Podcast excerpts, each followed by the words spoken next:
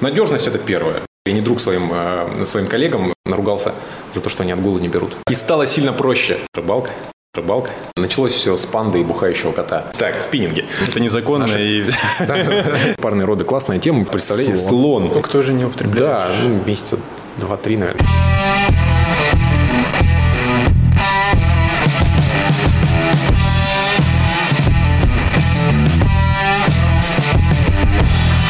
Друзья, приветствую вас э, на 360 подкаст. Это подкаст про интересных людей, которые делают свое дело и кайфуют от него или нет. С вами я, Ляшек Дмитрий, коммерческий директор э, мебельного холдинга и Бенемецкий Константин.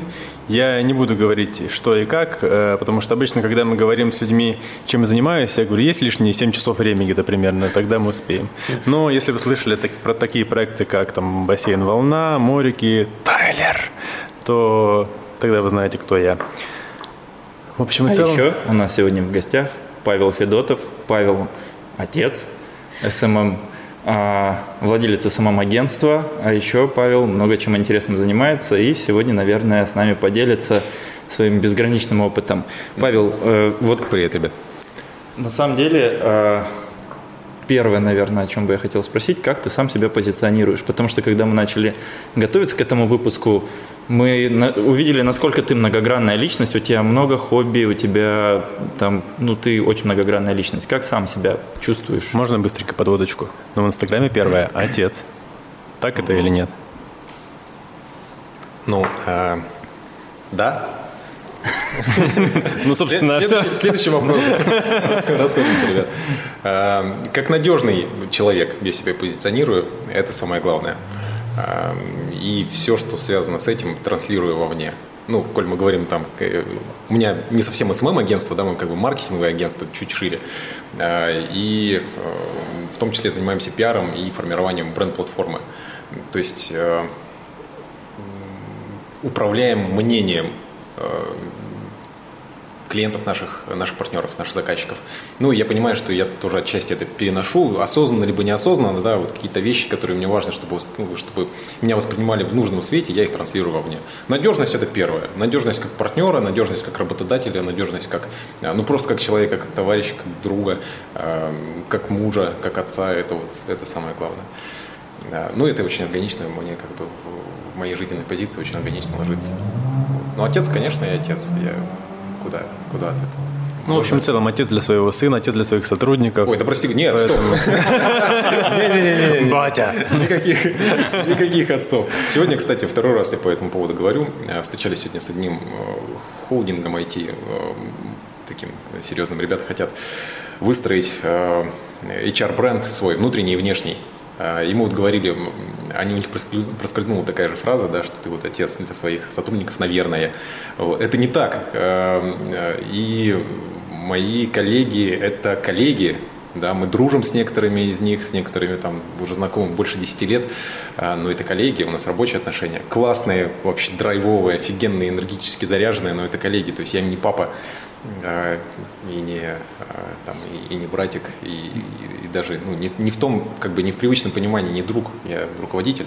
Вот. Мне кажется, что вообще, когда очень важно определить формат твоих взаимоотношений с твоим коллективом, потому что позиционирование себя как отца сразу автоматически в людях вызывает обратный отклик, они к тебе будут...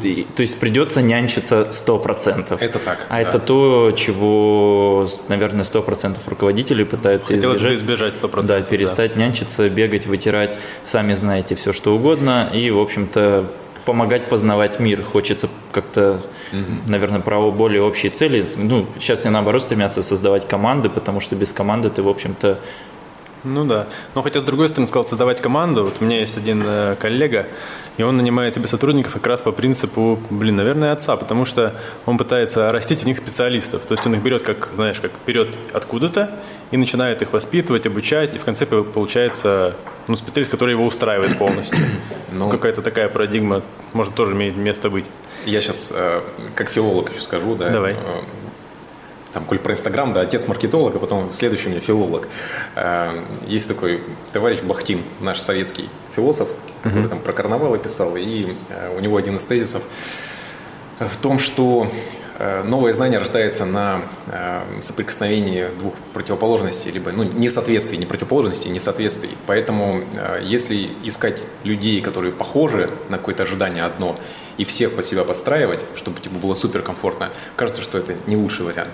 Это будет э, вырождение такое генетическое, да, кровосмешение, когда у тебя все люди одинаковые, нужно, ну, не будет просто нового знания, не будет соприкосновения вот этих разных позиций внутри компании, а надо, чтобы оно было, потому что на этом рождается вот то самое. Я еще немножко говорюсь, да, на всякий случай, по поводу, я там сказал, что я не друг своим, э, своим коллегам. Э, Ты же наоборот сказал, что вы дружите с а, Мы дружим, да. подметил, что не совсем друг, Не совсем, да, то есть я помню, я помню свою позицию, и она, мне кажется, ну, важнее быть классным экологичным руководителем, который э, делает жизнь э, людей чуть, э, дает им возможность свою жизнь сделать чуть лучше э, с помощью там, той платформы, которую я делаю, с помощью своей компании.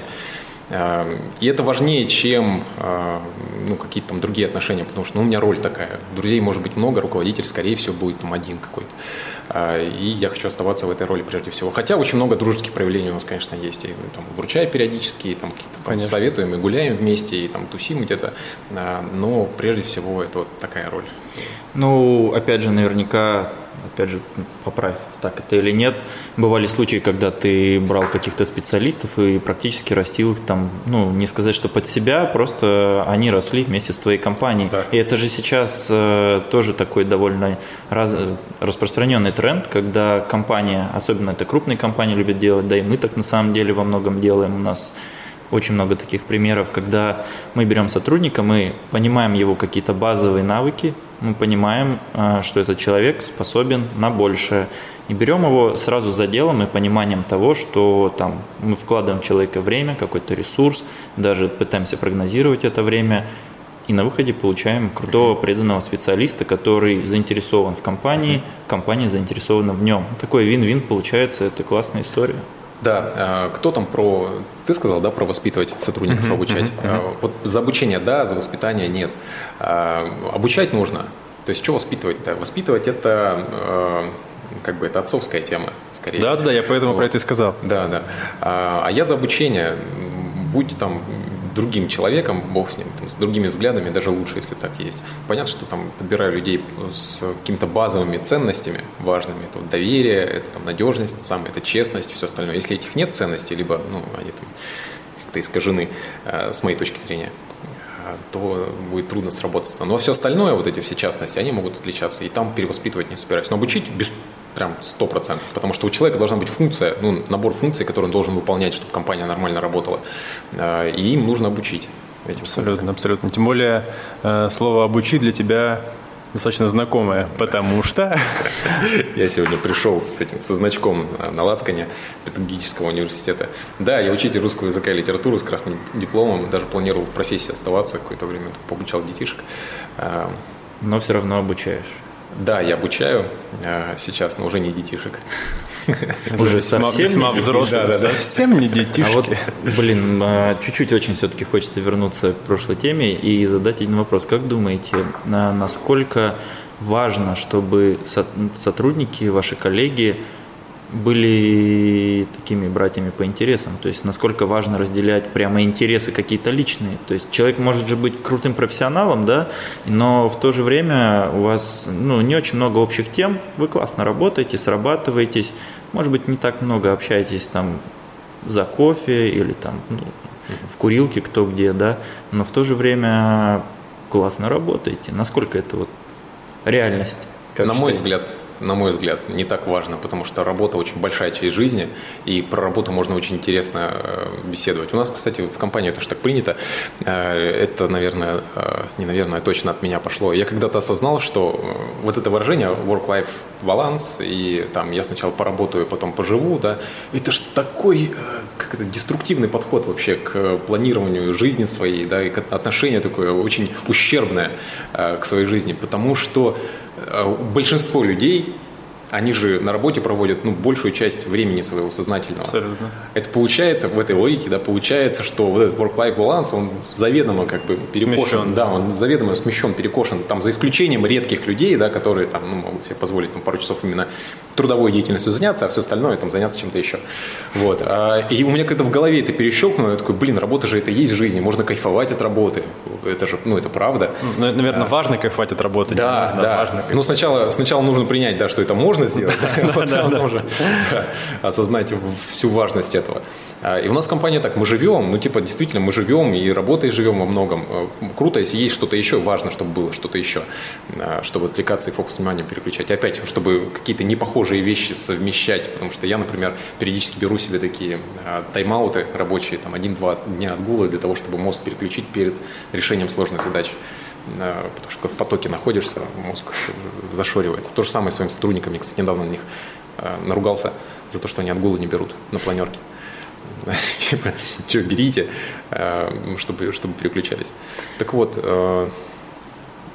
я про work-life э, баланс самое главное, да, что его э, не надо разделять работу и жизнь, увлечения рабочие, увлечения какие-то там вне работы, потому что ну, работа тоже может увлекать классно, да, это тоже может быть хобби, э, какие-то темы, они тоже могут энергии принести, тоже могут драйвить, тоже могут отвлекать, и поэтому Я, если честно, поддерживаю. Ну, из своего опыта у меня лично никогда не получалось прямо быть сотрудником, прям друганом. То есть это всегда приятельские, хорошие отношения, но что прям раз- вме- вместе заниматься какими-то вещами. Ну, мои хобби достаточно специфические, их сложно поддерживать, э, наверное, но, но в Так, принципе... так.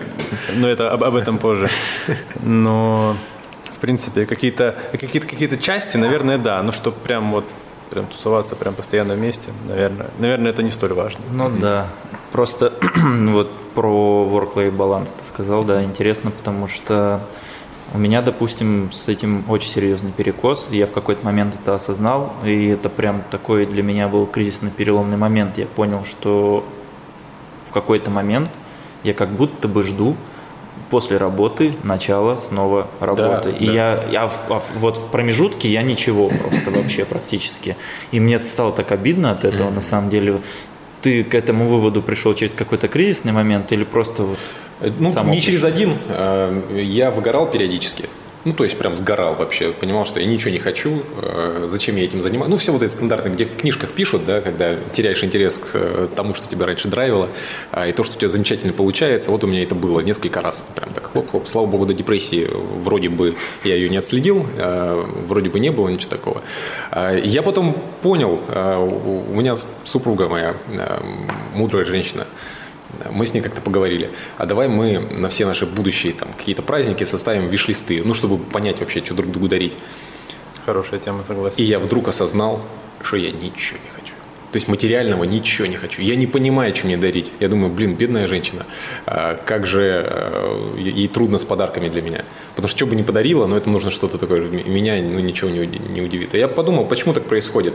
А, И ответ очень простой, потому что меня кроме работы особо тогда ничего не увлекало.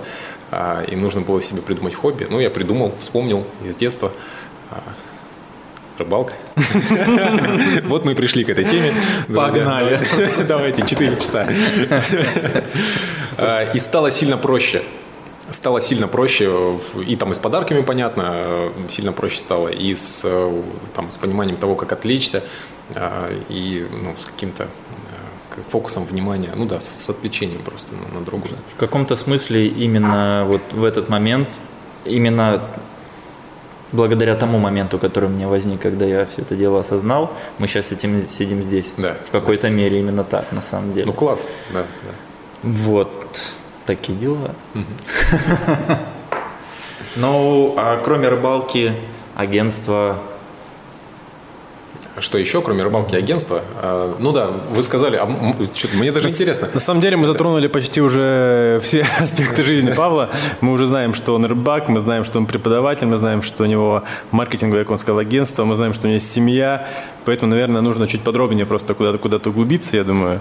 С чего бы ты хотел начать? О чем, о чем бы ты хотел рассказать в первую очередь? Так, спиннинги. И теперь мы поняли, что Павел в первую очередь рыбак, получается, а не отец и никакой не руководитель. На самом деле, вот мне лично очень интересно, с чего именно началось СММ-агентство. Потому что, я объясню, я сам э, там, то, к чему я пришел, я начинал с маркетинга. И, собственно, я видел много ребят и знаю до сих пор много ребят, которые также в этот маркетинг пришли там лет 10 назад, именно вот на пике этой новой волны маркетинга, mm-hmm. наверное, ну, да. потому что был классический маркетинг, когда много лет на маркетолога учились и никто не понимал, что, что это, за люди, что они вообще да. должны делать. А потом там в районе 2010-го все перещелкнуло в какой-то момент, и вдруг все такие, оу, ну, новая школа такая. Да, новая школа да? началась. И вот с чего все началось? А, началось все с панды и бухающего кота. А, так. Такая история. А это следующая серия. А, был проект, он сейчас есть, White Box. Таня Побережная рисует картинки. Таня Побережная – это сестра-близнец. Моя. Моей бывшей девушки. А, и вот э, встречались, жили в одной квартире, э, и вот Таня однажды нарисовала своему другу э, Антону из Великого Новгорода парень. Ничего не близнец, ему... точно? Не, не. Ну, я про него точно не Хорошо. знаю. Вот, вроде нет. Нарисовала ему картинку, ему что-то грустно было, она ему картинку нарисовала. Он такой парень, такой округлый, вот, смурной, вот, прибухивает и курит. Ну, раньше, по крайней мере, сейчас не знаю. И она нарисовала ему котика такого тоже, пузатого, с бутылкой э, джимбима и с сигареткой. Я отправила ему. Типа а потом, тотемное животное. Типа того, да-да-да, вот чтобы его поддержать. А потом, чтобы э, еще больше его поддержать, она рисовала девочку, которая обнимает этого кота. А потом на эту девочку взяла и надела э, толстовку панды. У нее картина маслом висела там, между туалетом Круто. и ванной. Да. Это девушка в толстовке панды. И вот мы, э, я посмотрел, там одна картинка, вторая, третья. Я говорю, выкладывай. Вот тогда еще какой-то год, наверное, был, не знаю, девятый. Куда? А, во ВКонтакте. Во ВКонтакте. Да, просто в альбом на личной странице, да, типа, да, выкладывай, да. прям вообще надо. А, она что-то помешкалась такая, я говорю, давай, все выкладывай, ну что ты теряешь? Несколько картинок уже было готово, смешных э, комиксов, такого не было еще вообще на рынке. Выложила там, пуф, как взорвалось. Я говорю, давай группу делать прям надо. Сделали группу, и что-то через неделю у нас было тысяч 10 или 15 подписчиков. Золотое органически время. вообще. Да, неплохо, да. Неплохо. Просто мы взорвали все. Со всей России, с Украины вообще разлетелись невероятно. Мы набрали за лето несколько десятков тысяч подписоты, просто ничего не делая, абсолютно ничего не делая. А потом нам сказали, что... Э, Это незаконно. Наши... И... Тогда еще не те времена были. К счастью. Потом нам сказали, что наши картинки, наши фигурки хотят сделать уже что-то там в Китае кто-то. А, мы поняли, что если не мы будем делать мерч какой-то, то за нас его кто-то сделает обязательно. Мы скинулись по 300 рублей, я помню. Э, купили несколько кружек э, с термопечатью, знаете, такие вот эти белые стандартные кружки, и на них картинки можно нанести. Таня сделала макет, и мы эти кружки типа распечатали, продали, э, купили еще кружек, продали, еще купили, продали. Потом я понял такой, о, можно сделать толстовки. И нашел швейное производство здесь, и пошел шить одежду вот с этими толстовками. И разлетались просто как Тогда это еще не было мейнстримом. Сейчас тоже Климова, мне кажется, не шьет свои, а, свои да, толстовки. Да, да. Тогда вот Круто. приходилось самому все это. Я, не, я ничего этого не умел. То есть я не знал, что это маркетинг. Я не знал, что это интернет. Я учился на втором, наверное, курсе университета, то есть вообще абсолютно к этому никак отношения не имел. Потом я подумал, так, а, наверное, можно как-то еще усилить вот этот эффект, который органический был. А, и начал какие-то вещи делать, там, посевы по сообществам, что-то там какие-то интерактивы придумывать сам еще. Ну, просто самые простые. Да, да. Ну, там были на самом деле замороченные всякие. То есть фантазия, это, это я сейчас мыслю какими-то простыми категориями, что типа можно сделать быстренько для того, чтобы эффект э, получить. Но тогда мне хотелось заморочиться, поэтому там были всякие замороченные вещи. Вот. И э, начал развивать сообщество интернет-магазина э, и развивать сообщество основного паблика, где там вот это все творчество было. И потом ко мне э, обратился человек, а, да, мне стало скучно, потому что прошел, полгода прошло, в общем, с того, с того момента, и э, я на Новый год ходил просто ходок 8 до почты, полные сумки, сумки этих заказов, просто туда-сюда носился, как угорелый, чтобы это все отправить. Весь, я помню, какой был весь мокрый, у меня звук скотча отрывающегося просто в ушах стоял постоянно а, перед Новым годом здорово бахнули. Мне стало скучно, потому что я потом все это как-то наладил, и я работал так часа типа там, два в неделю, а все остальное дело, э, время ничего не делал вообще. А, и э, там какое-то время так пожили, пожили, и университет потом кончился, и стало совсем скучно абсолютно. Я пошел работать в сибирские сети, а, маркетологом. Просто от скуки. Мне не нужны были. Они говорят, зарплата у нас небольшая, 25 тысяч рублей. Я такой, мне все равно, типа, давайте. Типа, беру. Давайте ко мне. Вот. А, и буквально на следующий же день, после моего первого рабочего дня, там тоже, конечно, эпичная история была, а, мне позвонил Леша Балкин, это который э, сооснователь сети «Кофеин Бодрый день». И у них был проект «Иллюзора». Это 3D-картины на стенах, можно было там типа с грутом сфотографироваться, сделать так, что типа на акуле едешь, там еще какая-то такая штука, вот, фотозоны всякие. И говорит, ты, говорят, СММщик? Я такой, кто? Что? Что это такое? Ну, сообщество развиваешь в социальных сетях. Я такой, ну, я говорю, я только свое развиваю. Я говорю, я не умею чужие развивать. Говорит, фигня, типа, получится, давай. Сколько денег? Я такой, я просто, мне не нужны были деньги, я хорошо зарабатывал тогда. Да, я такой, 10 тысяч рублей. Он такой, по рукам. Вот. Тогда 15. Я вообще, вообще не заморачивался с деньгами, просто я ну, не понимал, куда их тратить. Вот не было куда тратить деньги. А, не умел, не умел, не умел, да, я не умел обращаться с деньгами просто тогда. Просто, ну, была там какая-то сумма на счету, и она росла, и мне было по кайфу, что она типа растет. Никогда таких денег не видел, вот, и она типа растет. А, прошло полгода, мы что-то там позанимались, и я партнерствовал с одним реалити-квестом, они тогда на ходу были. И руководитель этого реалити-квеста Сережа Лапушкин. А, а, Привет, Сергей. Он а, сказал такой, давай ко мне работать. Поставили мы с ним, он как предприниматель молодой, горячий, говорит, надо только с целями работать. Типа, чтобы мы отслеживали эффективность. Я такой, ну, что-то интересненькое. Давай. Поставили план на три месяца вперед. И я помню, этот план мы выполнили за две недели. А, вот этот трехмесячный по этим по заказам. Он офигел, рассказал всей своей сноубордической тусовке, и в итоге у меня через два месяца 19 проектов, работа на полный рабочий день, а, и я еще, меня еще перевели в руководителя отдела а, в сибирских сетях, и я уволился. И начал сам заниматься, потом нашел себе одного помощника, потом второго, потом уволил, там, ну, не, уволил тогда еще, типа просто расстались. Вот, потом еще, еще, еще, вот, и все.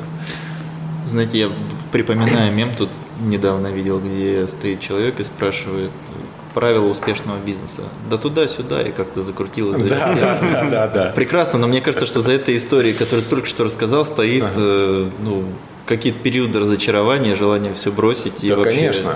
А, конечно, их было, ну, на самом деле их было не так много. Я сейчас объясню почему. У меня склад ума такой, я очень э, систему люблю строить. Есть какие-то там э, закономерности, да, которые я вижу, и мне нравится их объединять и что-то на них, на основе их выстраивать, там, регламенты, например, писать, да, что один раз написал, они сделать так, чтобы они автоматизированно а, проверялись, а, и, все работало, и счастливый, типа, работает классно, вообще супер. А, и то же самое было с а, маркетингом, тогда еще реклама скорее была, да, не маркетинг, но то, то же самое было с этим. То есть я что-то выстраивал, у меня что-то получалось, и мне это прям драйвило. Я видел, что там задел еще огромный, что мне еще развиваться и развиваться. Чем больше туда погружался, тем дальше горизонты были. Ну и было по кайфу. По кайфу. То есть был момент э, такого эмоционального, несколько моментов эмоционального выгорания просто потому, что устал. Ну, тупо устал. Типа просто нервная система не вывезла. Э, но это не связано с какими-то там новыми инсайтами. Это было не в, как-то не в трезвую, здоровую голову. Это было просто типа просто усталость. А так в этой сфере для меня, как человека, который систему любит строить а, и который порядок любит, это такой а, очень удобная, а, очень удобная специальность, потому что много беспорядка кругом и легко его навести. Да, интересно то, что этот рецепт уже не работает в 2021. И вот что посоветовать ребятам, которые планируют зайти сейчас, ну, прям так же такое уже не повторить, потому что золотые времена трафика, когда вот просто можно было как-то так зайти, ничего не делать, уже все, они проехали. Ну, ты прав, да, это как э, моя, одна из любимых моих поговорок китайская. А, лучшее время для того, чтобы посадить дерево, было 20 лет назад. Следующее лучшее время сегодня. А, ну, дальше это лучше вряд ли будет. А, скорее всего, э, дальше все будет усугубляться, поэтому заходить надо. Инструменты на самом деле примерно те же, просто может быть интенсивность другая. Вот. Но и тогда тоже никто не знал рецепта, это все нахаживалось, да, это тоже все целина была.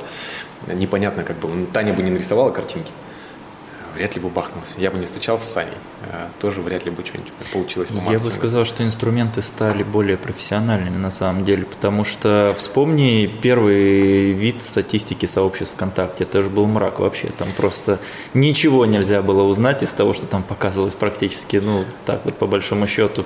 Зато сейчас сколько mm-hmm. сервисов, метрик, парсеров, все возможных просто инструментов на любой вообще вкус и кошелек. Угу. Просто нужно включить голову, построить систему, как ты сказал, потому что маркетинг это система, между прочим. Вот, и погнали. Угу. Другой ну, вопрос, что порог входа на рынок довольно низкий относительно.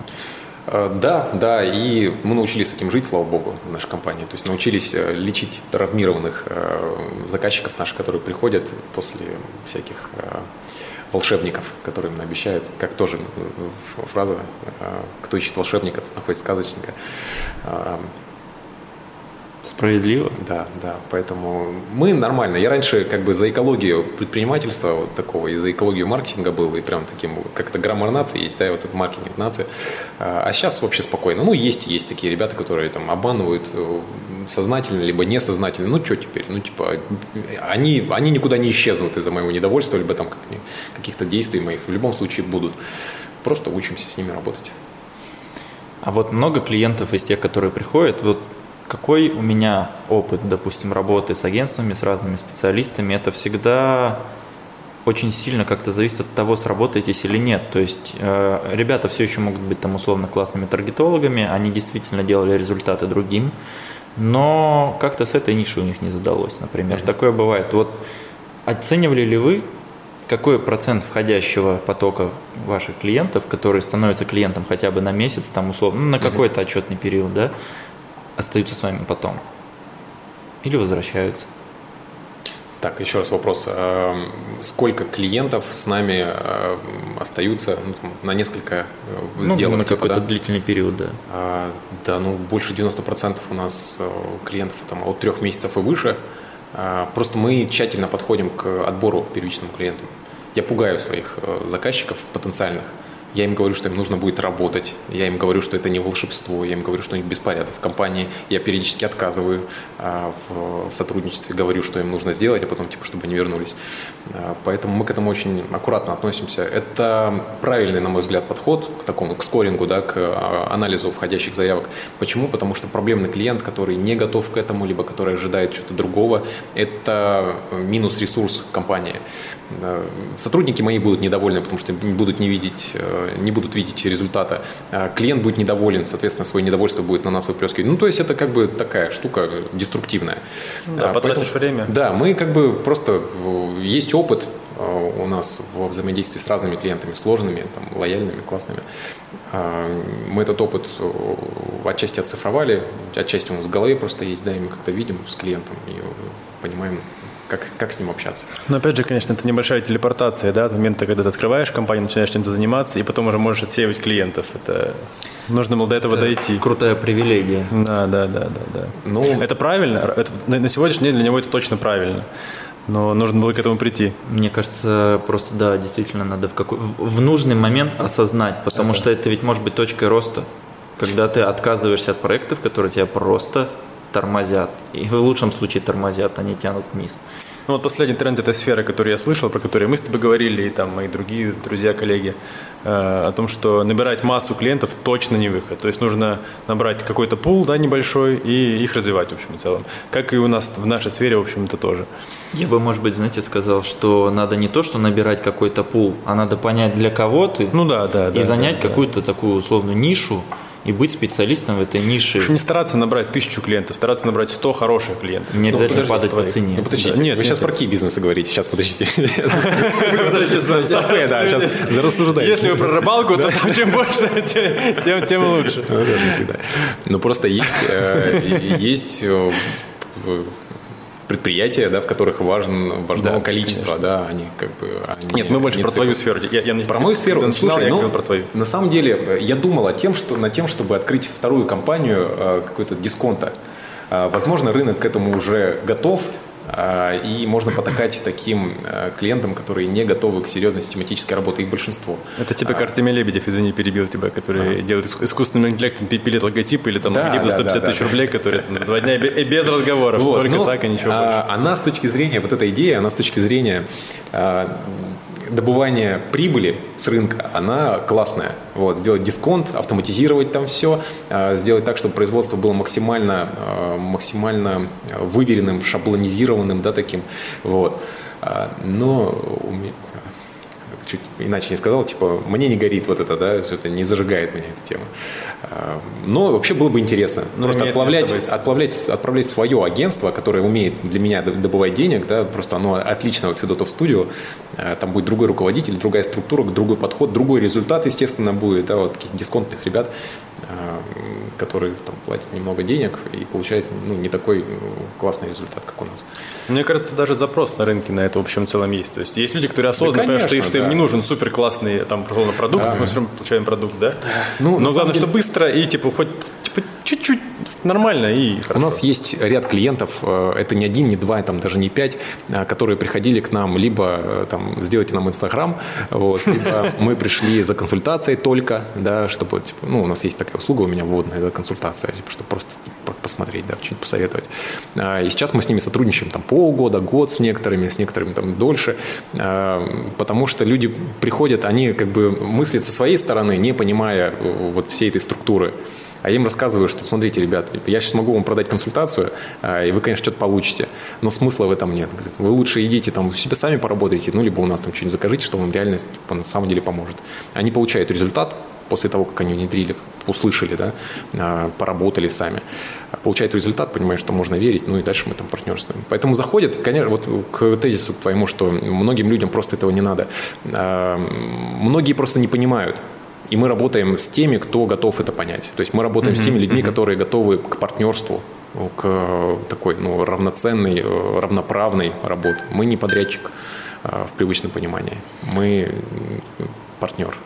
А нет ощущения, что пойдя по пути работы с, ну, условно, дешевыми заявками, ну, более такими простыми проектами, есть шансы выиграть просто реально? Я бы не стал этим, хватку я бы такую не стал этим заниматься сам, естественно. Вот я бы нашел человека управляющего, вот а сам бы просто был источником трафика и все. Свое имя бы туда не примазывал, потому что да, это размытие бренда. случае, 100%. Ребята, пользуйтесь. Ну да, да, да, это типа кому-то бизнес-идея. На самом деле кто-то так уже пытается делать, а просто у нас в этом плане ну, там, там, чуть-чуть э, более э, Накопленный опыт. да, да, опыта чуть больше и трафика чуть больше, вот, и есть какие-то системы, которые можно перенести просто с нашей компании, где, считаю, у нас, ну, неплохо для агентства а, такого выстроено все, а, и адаптировать под, под дисконт, ну, и понимание рынка, дисконта, и там правил игры на дисконтном рынке, вот, поэтому, если просто делать, э, типа, как у вас, у вас можно ругаться, нет? На Да. подкасте? Типа, если просто делать херовый продукт.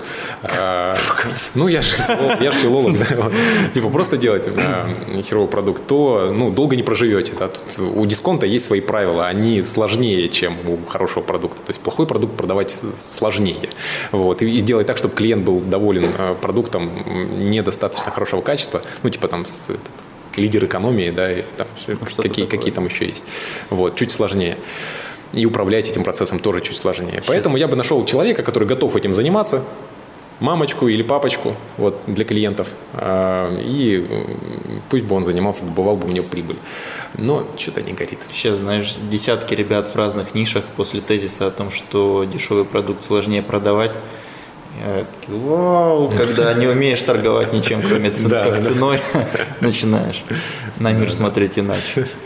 Да, но на самом деле вот эта вот модель по создания бизнеса рядом, рядом с дорогим каким-то продуктом и подбирание другой ниши, это даже там на мебельном рынке такие примеры существуют, и они вполне успешно работают, просто потому что в какой-то момент ты начинаешь раскручивать свой бренд, у тебя увеличивается поток горячих заявок, которые просто к тебе приходят на вход, а ты их фильтруешь, потому что это не твой целевой клиент, и по факту ты их просто сливаешь. Да, да, А если подумать, то это ведь э, дешевые заявки для второго Тоже бизнеса, заявки, и, да. пожалуйста, вперед. Да, и люди будут также довольны, благодарны. Это не значит, что ты им там соберешь табуретку, у которой гвозди наружу Да, будут торчать. да, да. Ты просто сделаешь по-другому, из других, может быть, материалов. Это все еще качественный продукт, но своей такой нишей. И не значит, что ты кого-то накалываешь. То есть делать более дешево не значит кого-то обмануть. Хотя иногда, все, на первый взгляд, может так показаться. Все четко, очень важно. Я почему говорю, что сложнее? Потому что э, объяснить и продать э, великолепный результат намного проще, да, и потом ну, сопоставить с тем, что на самом деле получилось, намного проще, да, чем э, объяснять людям, что вот за эти деньги, в этих условиях и в этих сроках у вас будет не великолепный результат, как вы хотите, да, за маленькую стоимость великий, а будет вот такой. А он того стоит, он будет в плюсе, он будет классный, да, но он будет вот такой.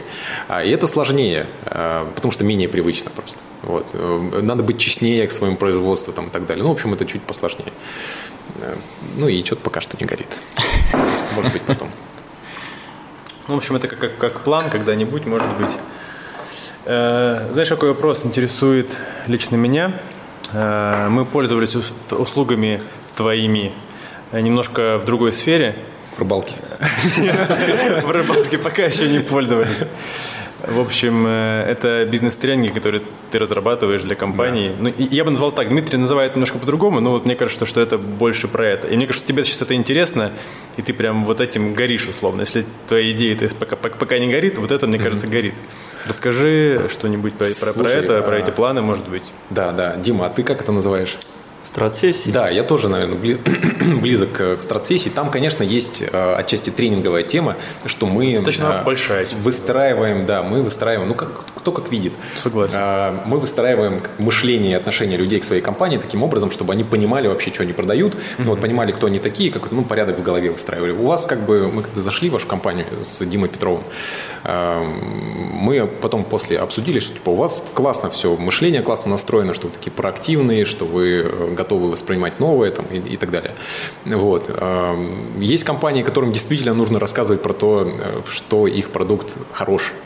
Да, они не верят в это, и в этом большая проблема. И там, конечно, тренинговой части было чуть больше. А так стратегические сессии, которые наводят порядок, там, определяют точку А, определяют точку Б, и путь из этой точки А в точку Б, это, ну, это то, что мне очень нравится. Опять, потому что это про порядок и про надежность. Согласен, да. а, гипотезы, которые... Раньше мы продавали рекламу, типа настроим таргет и там все остальное.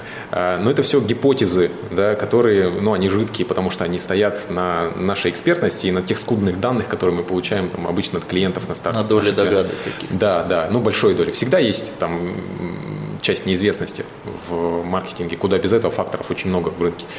А, но когда у нас есть стратегия прописанная, когда у нас есть исследования достаточно для того, чтобы гипотезы какие-то крепкие выстраивать, тогда порядок в работе в дальнейшем, меньше авралов, меньше каких-то внештатных ситуаций, и ну, нормально компания просто идет вверх. А, и мне это нравится, мне это драйвит на самом деле. А бывали тренинги вот провальные, ты приходишь, перед тобой сидят там 4-3 человека, ты начинаешь с ними вести какой-то диалог, а обратной связи просто ну нет, как бы просто ну, я довольно харизматичный молодой человек, поэтому... Нет, каков, да? Э, таких прям провальных тренингов не было. Был один, я помню, э, было одно мероприятие, это Конгресс молодых миллионеров. Э, и я там рассказывал, наверное, я не знаю, в 50-й раз одну и ту же тему, как, э, у меня доклад назывался «Как обуздать маркетолога», что-то такое. Короче, для предпринимателей э, я рассказывал правила поведения с маркетологами in-house, э, с агентствами, с фрилансерами, там, ну, с кем угодно. Кстати, вот. интересная тема. Интересная тема, интересная. супер вообще, потому что я видел, я помню, на CRM в Перми рассказывал это все, там 2000 человек в зале, и я прям вижу, как у них глазки блестят, потому что там слезы. Вот. А, там реально, я, я этот материал собрал из э, брифов, из интервью, которые я брал у, своей, ну, у заказчиков, которые ко мне приходят и рассказывают, что у них там было. Вот, всякие страшные вещи. И вот я в очередной раз пришел на этот конгресс. Э, я в очередной раз рассказываю эту тему и понимаю буквально через 5 минут после начала, что мне это так Просто вообще надоела так эта тема, невозможно. Я смотрю на людей, которые смотрят меня, я понимаю, что у меня энергии просто ноль. Мне это тупо неинтересно. Ну, раз я обещал, да, раз у меня презентация, там они пришли все за этим, я как бы добил и потом вышел такой, и зарекся. Типа, все, эту тему больше не, да, эту тему больше не буду рассказывать. Я как бы выдержки оттуда иногда в обучение вставляю, потому что действительно очень полезно ну, предостеречь просто и посмотреть э, под новым э, углом э, на своих текущих маркетологов. Но отдельно эту тему не, не Всегда было интересно, вот как исполнители эстрады десятками, сотнями тысяч лет исполняют одни и те же композиции на сцене, и им норм, Но изображая тот же огонь. Надеюсь, как-нибудь мы их об этом спросим. Просто я не представляю, я, ну, не настолько, наверное, условно там усидчивый, да, человек, который смог бы одну и ту же информацию повторять одно и то же. То есть, как бы ты и не горел, как бы ты и не любил, как бы ты и не восхищался, каким бы это искусством ни было. м-м. Я не знаю, я был на, на концерте исполнителя не так давно, Матранг, наверное, вы, может, знаете его. И, ну, и песню, которую, с которой начал, тоже все, наверное, знают. Это «Медуза». «Медуза», да. И он такой, ребят, Сейчас, в общем, будет песня. Я очень не хочу. Но я понимаю, что многие, типа, пришли из-за нее. Кто, типа, пришел там? Ну, кто-то, кто-то, кстати, к счастью, не так много людей. Там, что что-то выкрикнуло. Вот, но он спел, и вот он, по сути, не так давно уж на эстраде, если вообще на эстраде, возможно, еще ему какой-то путь предстоит, но он уже как бы неохотно. А люди, про которых ты говоришь, уже 40 лет поют одни и те же песни, и фу, погнали. Да. Да, на самом деле это, наверное, от, э, э, от артиста к артисту, потому что Шевчук тоже расстраивался по поводу того, что мне не хочется быть исполнителем одного хита, э, который все знают. Вот. А, м, Ребята из Мьюз тоже. э, Ну да. Да, да, нет, согласен. Да, все. Такие Лето, абсолютно, лето абсолютно, тоже, да, абсолютно. очень Это, это приятно, это радует. Типа, мы написали такие офигенные песни, да, после этого вы все еще просите у нас какой-нибудь там Карма Полис, да вы че? Или Крип. Вот, зачем? А кто под, подо что расслабляется? Какое музло вообще слушаете? О, э, это интересный э, вопрос. Э, Я тут понял внезапно, что я давно не слушал музыку. А, И это вот я как на какое-то время перестал, ну или совсем не знаю, ну, скорее всего, на какое-то время алкоголь вообще пить, абсолютно. А, И э, тут на, э, на день рождения пришли гости, я думаю, ну типа, я глоточек вина сделаю. Вот. Ну, даже не очень хотелось, типа, ну так просто, типа, глоточек вина сделал. И, ну, во-первых, ну, мне в голову знатно дало, вот, просто с глоточка с одного. Я, наверное, еще был в таком состоянии, экзальтированном немножко. А, также с музыкой. Я включил тут музыку в наушниках, и я просто улетел. Вообще, я включил Мьюз, включил упомянутых Radiohead, э, сплинов своих любимых э, врубил, и я, и я улетел вообще. Я давно не сидел просто и не слушал музыку. То есть музыка была не, это не таким не сопровождением какому-то действию, к прогулке, там, к поездке, еще к чему-нибудь, а это был прям акт прослушивания композиций. Э, Это был кайф. Круто. А так, ну, и универсальный это сплин для меня. Я Василия, я когда полюбил еще в, в университете, там, на, на начальных курсах. Сначала мне сильно не понравился, это как, как обычно, да, бывает. А, потом я его полюбил всем сердцем. И Ну, даже... ты кайфуешь, да, от музыки прям? А, ты, ты уме- умеешь кайфовать от музыки, не просто слушать ее фоном, а, Да. а прям включить наушнички. Потому что я, я помню, начинал свою меломанскую, в кавычках, карьеру. То есть мы просто, это был диск какой-то, ты подключаешь его к магнитофону, ты не можешь слушать на магнитофоне, потому что там где-то мама у тебя в комнате, ты включаешь микрофон наушники, они, естественно, проводные, нет никакого кресла, что это просто какой-то комод, там стоит этот э, магнитофон, одеваешь наушники, включаешь Nirvana Smell Like Teen Spirit, и тебя просто разрывает. То есть я так когда катался по полу, потому что думаю, вау, это так круто вообще. Да, я помню, как э, когда мне подарили мой первый кассетный плеер, наушники к нему, и я взял какую-то от- отцовскую кассету, пошел к дяде, и у него был компьютер, соединен с э, магнитофоном так, чтобы писался звук. Фу. И там нельзя было играть в игры, потому что если ты начнешь играть, все запишется. Соответственно, я сидел и ставил на запись там, помню, по-моему, какой-то альбом Рамштайна записывал, по-моему. Я вот начал слушать, вообще начал с рока. Вот. И я сидел и просто ждал, пока вот все это дело. Оно должно все проиграть, чтобы все записалось. Подожди, вообще первая музыка, которую ты начал слушать, это был Рамштайн? Да. Ре- Сколько тебе было лет? Лет семь. Я могу э, тоже рассказать. Рамштайн был уже, когда ему было 7 лет? Да, конечно. Я просто начал с Киркорова, не знаю. Ну, если Киркорова и прям- Любе. Если прям начинал-начинал, то это у отца в машине вся дискотека 80-х, погнали. Я помню, у меня мой двоюродный брат Серега спросил, а, мы пошли подрабатывать на завод, что ли, или куда-то еще, а, или бутылки сдавали, я не помню, или металл. Ну, вообще, какие-то первые деньги там у нас начали копиться, появляться. И меня спросил, говорит, что хочешь купить? Я говорю, хочу купить плеер кассетник. Он стоил 120 рублей, я помню. Вот, ну, какой типа матерый какой-то. А, Он говорит, а какую кассету первую купишь? Он такой, NTL, э, NTL, да, NTL, по-моему? да. Да, NTL. Есть такая. А, Было. Помолчи, заплакал. помолчим немного. Скупая морская слеза. Вот. А, Я такой, нет, он говорит, а что? Я такой, Нотр-Дам де Пари. И он, и он как давай меня стебать. И я помню, это прям такая инициация была мужская, потому что я не отступился тогда. Я говорю, нет, я возьму себе Нотр-Дам. Мне очень понравилось. Отец слушал, просто отец у меня музыкант, и вот, и э, ну, как бы, кроме всего прочего, еще и музыкант. А, и я с детства помню это полюбил. Сначала отечественную нашу переработку Нотр-Дам, потом уже и э, оригинал французский.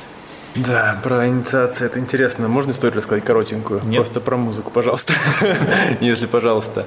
Э, Помните, такой проект «Фабрика звезд» назывался? Вот, значит, э, и опять же, вы помните, что я слушал там Нирвану, Smell Like Spirit и прочие истории. Вот. И так вышло, что дневник в старших классах у меня был с группой Корни. При этом слушал я Linkin Park.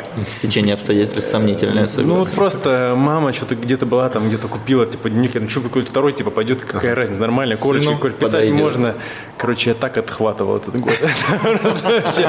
Общаясь с тусовкой пацанов, которые слушают металлику там и прочее, типа, типа, Ксан, что ты реально слушаешь? Да, Linkin, ну пацаны, ну правда. Ну, Приходилось песни наизусть учить, чтобы Кого? Линкен Парка? Ну, иногда чуть-чуть. О, Дела, конечно. Слушайте, а если вернуться к бизнес-тренингам, это к стратсессиям хорошо. Я, я- я объясню, почему, почему для меня стратсессия э, звучит странно. Потому что у меня много друзей, которые работают в таких бюрократичных сферах, типа там РЖД и прочее. Для них стратсессия – это просто какое-то собрание блин, э, людей, руководителей. Вот они собираются, и это называется стратегической сессией. У меня, э, я начинал свою... Ну да. Да. Так- так и есть. По определенному сценарию. А, а мне почему-то кажется, что это то, что, то, чем ты занимаешься, это более интересно, поэтому у меня не- не- язык не поворачивается назвать это просто стратсессия, потому что стратсессия для меня носит негативный окрас какой-то, какой-то дурацкий. Бюрократический. Да, да, да, да, да. А у тебя чуть-чуть другое. Блин, а для меня бизнес-тренинг наоборот носит такой негативный окрас, как будто что это около бесполезное. Это очень печальная, кстати, ассоциация, потому что должно быть это в общем в целом. Но это, это из-за того, что информация очень размытая. Этих бизнес-тренеров, ну, навод- да, они да. просто наводнили рынок и ездят с одними и теми же программами по 35 лет уже. Э, Это будет как отдельная услуга э, в Федотов или... Да, это уже есть отдельная услуга. Ну, то есть это не будет отдельной компании какой-то, условно, как ты говорил раньше? Нет, нет, зачем? Это очень органично э, Вписывается. вписывается да, в наши текущие процессы и в нашу текущую продуктовую сетку, э, потому что это классный вводный продукт. Э, То есть мы через Ну да, чтобы него- глубже понять клиента и Да, предложить да, какие-то да. дополнительные да, услуги. Да, потому что э, когда мы проводим стратсессию, у нас есть понимание того, как сейчас дела в компании обстоят, да, где точки контроля необходимо усилить, какие там узкие места есть, где у нас преимущества на рынке, например. Да. И исходя из этих данных, которые у нас перед глазами просто все в схеме есть э, прописаны, мы можем подбирать конкретные инструменты. Круто, круто, А, согласен. Это классный вводный продукт. Мы периодически отсекаем какие-то продукты, например, э, маркетплейсами сейчас стараемся не заниматься. А, Интересное направление, развивающее, напра- развивающееся направление. Я амбассадор Озон, и Озон ну, люблю всем сердцем, считаю, что это классная площадка и классная э, компания. Но вот э, этот продукт мы сейчас стараемся э, не, не развивать потому что он неорганично включается в нашу продуктовую сетку, он расфокусирует наше внимание, расфокусирует специалистов, необходимо прям отдельные э, штатные единицы под это все держать. Продукт низкомаржинальный, вот. ну и в общем там ряд еще вещей Понятно. есть, из-за Да. которых мы не собираемся это делать. Не, вот я просто вот тебя слушал, да, и подумал, что это как отдельное направление, по идее, должно быть. Это классное направление, но им надо либо во весь рост, как бы как Да. отдельная такая услуга по интеграции, по выводу компании, потому что это отдельно прям такая же стратегия иногда некоторым нужна из-за логистики, из-за экономики, из-за нет внутренних процессов. То есть это прям такой комплекс большой, в который еще и не всем удастся 100%. То есть кто-то наверняка начнет продавать эту услугу, зайдет в компанию, наворошит и не сделает. Да, Просто потому что в силу каких-то внутренних ветряных мельниц, каких-то факторов, которые Ну, просто Эти не риски, дадут. да, всегда есть. В общем, мы не готовы э, пока что к этому. У нас есть чем заняться, есть чем помочь другим компаниям. Вот, и есть... Слушайте, тебе есть чем заняться, это вообще... Тут спор- Ну, тут скажи- спора нет. Су- супруга, да, она как бы Да, продает на Озон, да, Да, да, знаю. да, Все- халаты. Все лап- работает. Лапохоз. А, Покупайте э, халаты. А, Да, продает, все нормально. Но она в таком в пассивном режиме сейчас это делает. То есть у нее два проекта. А, Горжусь и безумно. У нее вот этот бренд Лапохоз, где халаты беленькие, беленькие полотенца. У нее такая, ну, УТП, она у меня натуральная блондинка. Еще и мудрая. То есть это идеально. А, и у нее вот это белое, белые халаты, белое постельное белье. Я ощутил, короче, я прям, я, я даже не думал, что это настолько круто, когда заходишь в ванну, у тебя не цветные полотенца висят всякие, да, а вот это все беленькое, это прям столько воздуха. И второй проект у него тоже связан с чистотой, да, наверное, с белизной. А, это клининг. Мы живем в комплексе флора-фауна, он такой закрытый комплекс, жилой э, квартал. А, и там а, есть услуги клининга от управляющей компании, но там не все доверяют, и там для управляющей компании это еще, ну, это просто одна услуга, да, и он там чуть дороже, потому что у них накладных расходов больше, и там непонятно, что за люди. Вот Настя решила сделать УТП, она первая сделала, потом управляющая подключилась. А, сделала УТП такое, что я ваша соседка, я такая же, как вы, убирается никто попала с улицы, а моя родная сестра и моя двоюродная сестра, вот, и, ну, типа, все мы здесь родные, вы можете ко мне в 61-ю квартиру прийти и, типа, ну вот э, разрулить со мной там все какие-то вещи, Нет, я сама это контролирую. Круто, это круто, реально. Да, да, и вот у нас сейчас этот проект тоже поддерживает, потихонечку развивает. Ну это же реально такая боль определенных там жилых комплексов, да, когда собирается 100%. определенная там, так скажем, комьюнити, mm-hmm. который там проживает, и пустить к себе в дом человека, это равно, ну, да, это... Согласиться на много-много разных рисков, которые тебе не понравятся. К нам обращались ребята, друзья наши. У них был другой клинер, к ним женщина ходила какая-то. Она говорит, ну, нас устраивает, типа, подешевле, вот она такая простая, и все, и устраивает. А, и, а потом мне сказали, типа, а можете у нас убраться снова? Сколько стоить будет? У нас им сказала, там, 4 с чем тысяч, вот, уборка. Они такие, типа, давай, вот, сделай. Я спрашиваю, а что такое, что с вашим клинером-то случилось? Говорит, да она, кажется, типа, подворовывает. Вот. И причем подворовывает не деньги, а типа там подгузники какие-то, а, еще что-то. И а, вот их мелочь, они неприятные, да, и ну, что там, что-то сует, что-то... Ложки нашли, осадок остался. Да, да, да, да, да. И это, конечно, неприятно. Я представляю себе, как это же такой огромный подрыв доверия. Мы доверяем людям, пускаем их в свой дом, доверяем им самое дорогое, оставляем их наедине с нашими там вещами, да, ну это же интимное пространство. И очень хочется, чтобы к нему относились с э, большим таким пиететом. А он у тебя сахар ссыпает втихаря. Да, да, Будет да, обидно, да. если они потом найдут какой-нибудь тайник, и это все их ребенок просто прятал, прятал куда-то. Все это делают такие, типа, ах ты ж. Ну да. А человека похоронили. И должна быть отбивочка такая. Похоронили. Слушай, ну интересно, а вот вы переехали во флору и фауну. Я, насколько знаю, ты всю дорогу жил в центре. Ну, mm-hmm. во всяком случае, последнее время там очень долго. Да. Такая сильная смена локации. Как тебе вообще в городе обстановочка? То есть Почему такой выбор? А, ну, если так, э, без всяких заигрываний, да, по чесноку, это из-за воздуха. Я очень ценю воздух. А, я люблю, когда есть чем дышать. Я люблю, когда воздух прохладный, свежий, чтобы окно ночью было открыто, чтобы было тихо. Я ко сну очень трепетно отношусь. Мне кажется, что это важная такая часть моей жизни, сон. Вот. В центре этого сделать невозможно, потому что ночью спишь с закрытым окном, с открытым окном без разницы, и просто издалека «Тополиный пужа!» Да, да, да, да, просто вот это все. А, и добавляется маленький ребенок, э, который порой чутко спит, да, и начинает орать, и потом еще полтора часа ты пытаешься успокоить бедного сына, который испугался вот этого врун-врун. А, была тоже смешная история у нас, мы когда квартиру в Флоре строили, у нас а, прораб наш Леша, классный, он байкер, и мы ему сказали, типа, Леш, какой это чухня, говорю, твои эти собратья твои по этим по интересам, они тут носятся вообще. Он говорит, я, он говорит, он говорит, я передам. Вот. И он передал, и реально мы прям замечали периодически, что едут мимо нашего желтого дома, э, едут и так газ бросают на этих, на цепухе проезжают, и потом дальше опять. Классно, классно иметь подвязки да, среди байкерской тусовки. Вот. И самое главное это воздух, потому что пыли там практически нет. Да, там есть стройка рядом, ну, потому что он строящийся квартал еще. Вот. И, ну, это не так сильно смущает. Там, понятно, есть мошки, потому что в этом году, в принципе, ну, их да. много. И, там, и сальки наверняка бабочки, вот эти мелкие, которые в определенный сезон летят, такие двигаются хаотично, дурацкие. Такие бабочки ну, ненавижу. Короче, я недавно э, рыбачил на берегу. Вот. И женщина подошла, давай спрашивать, типа, ну, здесь живете, не здесь. Она говорит, есть какие-то минусы? Я говорю, нет минусов. Вот. Есть особенности какие-то, да, но это все ну, небольшая цена за то, что я здесь получаю. Это воздух, это природа. Я вышел и вижу цаплю. На меня, мне на голову чуть цапля не села. Я видел, блин, как чайка утопила утенка э, дикого, да, а потом прилетел коршун и своровал эту тушку утячую. Где вы, блин, еще такое видите? Да, это было так захватывающе. Такая природа. Действительно эпично, да. Выводы уток всякие, там рыбы плавают э, здоровенные по, по поверхности, э, всякие бобры, дикие животные, ягоды. Ты выходишь просто в лес рядом с домом, и растет черника, земляника, э, растут грибы прямо около лестницы. Ну, то есть это, это кайф. Да, я вот не готов променять человека как у Юрия из, Дудя. Это кайф. Да. Не готов променять. Я из Сузуна как бы все детство провел на реке, в лесах. Не готов променять там удобство, логистику вот это вот.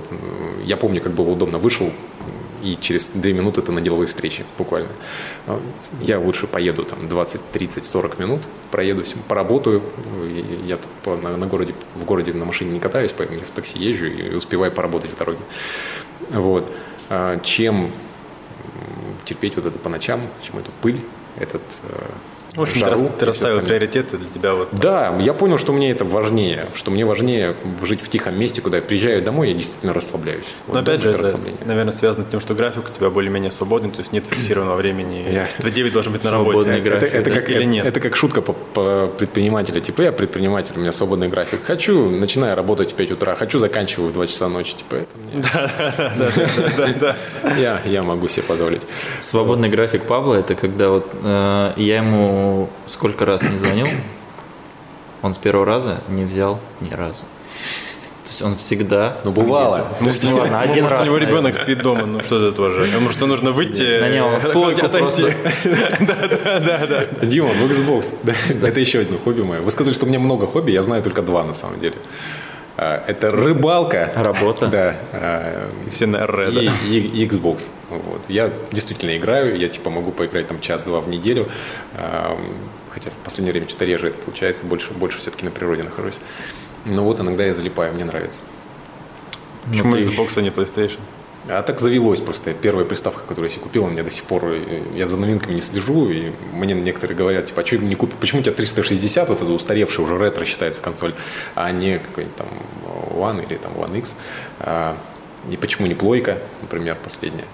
А, я понимаю, что я там еще не переиграл все. Я в одну игру могу играть там больше полугода. Потому я что рекомендую, рекомендую. PlayStation 5. На нее идут игры от PlayStation 4. То есть тебе открывается сразу два мира. Будущее, который выйдет тебе там кучу всего интересного, и прошлое, которое как раз ты не поиграл, и можешь ну. выбрать все самое-самое интересное. То, что люди там ждали даже годами, а ты можешь взять один, второе, третье и играть в течение там трех лет. Словно. У меня просто такая же специфика игры во всю эту историю. Я думаю, что я буду сейчас еще свои текущие, у меня даже как бы не куплена никакая подписка, вот текущие диски, которые у меня есть, мне это лет, наверное, на 6 еще. Вот. Штук, штук 10, наверное, есть. Вот. Я просто очень долго играю в игры. Ну, помаленьку, потому что по чуть-чуть там включил, mm-hmm. выключил, включил, выключил. Вот. А, поэтому мне еще Нет, не ну, скоро, наверное, Про много хобби сказали, просто ты в последнее время несколько раз выкладывал несколько раз выкладывал такую вещь, да, хорошо, я больше так не буду делать. А, про путешествия. Я замечал, что вы постоянно куда-то там периодически пытаетесь куда-то ездить. Ну, даже. А, ну, слушай, это не хобби, это а, хобби это прям такое увлечение.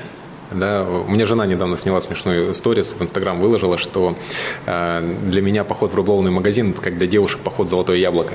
То есть я там стою. То есть это прям увлечение. Я сижу, залипаю, да, я смотрю, я учусь и пробую чего-то, да, и я вот могу как бы сидеть и периодически думать, типа, ага, вот там такие-то снасти. Ну, это увлечение, то есть меня это драйвит. Так же, как с работой с моей, да, я могу иногда э, чем-то там заниматься каким-то...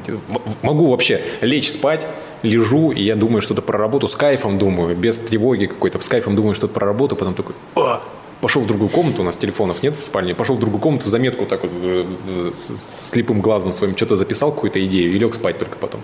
Вот, то есть это увлечение, а путешествие это не увлечение. Это... Вы замечали, что вот когда тебе приходит такая какая-то мысль, и если ты вдруг засыпаешь, ты такой, да ладно, я запомню. И не запоминаешь. Ты ничего Никогда. не запомнишь, Да. друг мой. Я Никогда. встаю, иду записывать Да, заметки, да, да, потому меня что такая же тема. Только так работает, иначе никак. Если среди ночи я просыпаюсь по какой-то причине, там сын что-нибудь это за- зашевелится, а, и я понимаю, что я проснулся, и у меня есть какая-то идея в голове, я прям не ленюсь, я иду и, э, и записываю в другую комнату. Вот. А путешествие, да, я скоро э, поеду в Мурманск э, в- сентябре гладить китов, смотреть на касаток. Я очень надеюсь, что мы поймаем китов. Вот. Поймаем, в смысле, в объектив э, и просто посмотрим на них. Понимаю, в смысле лассо, знаете, да?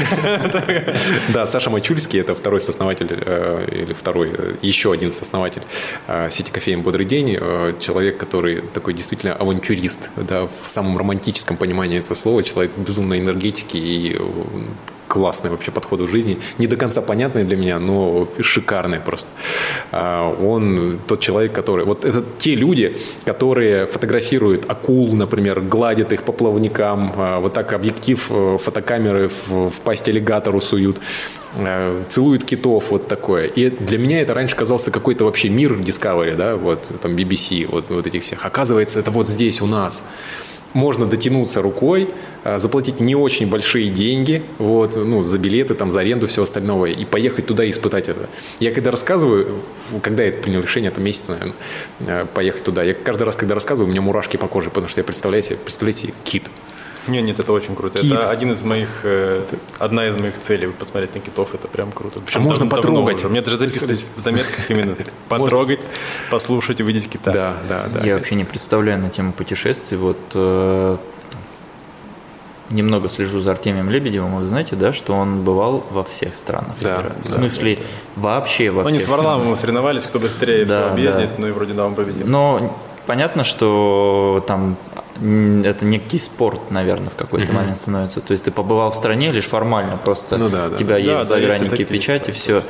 Но тем не менее, прикиньте, сколько времени нужно на то, Я даже не представляю, честно говоря. Для меня это просто, я, я не представляю, как можно посетить все вообще.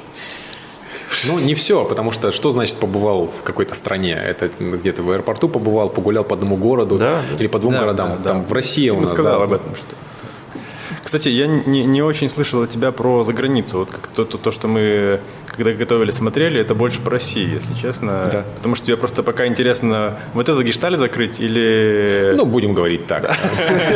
На самом деле, что-то как-то не сложилось. Видимо, это местечковое мышление. То есть можно э, пацану уехать из Сузуна, Сузуна из- пацана тяжело.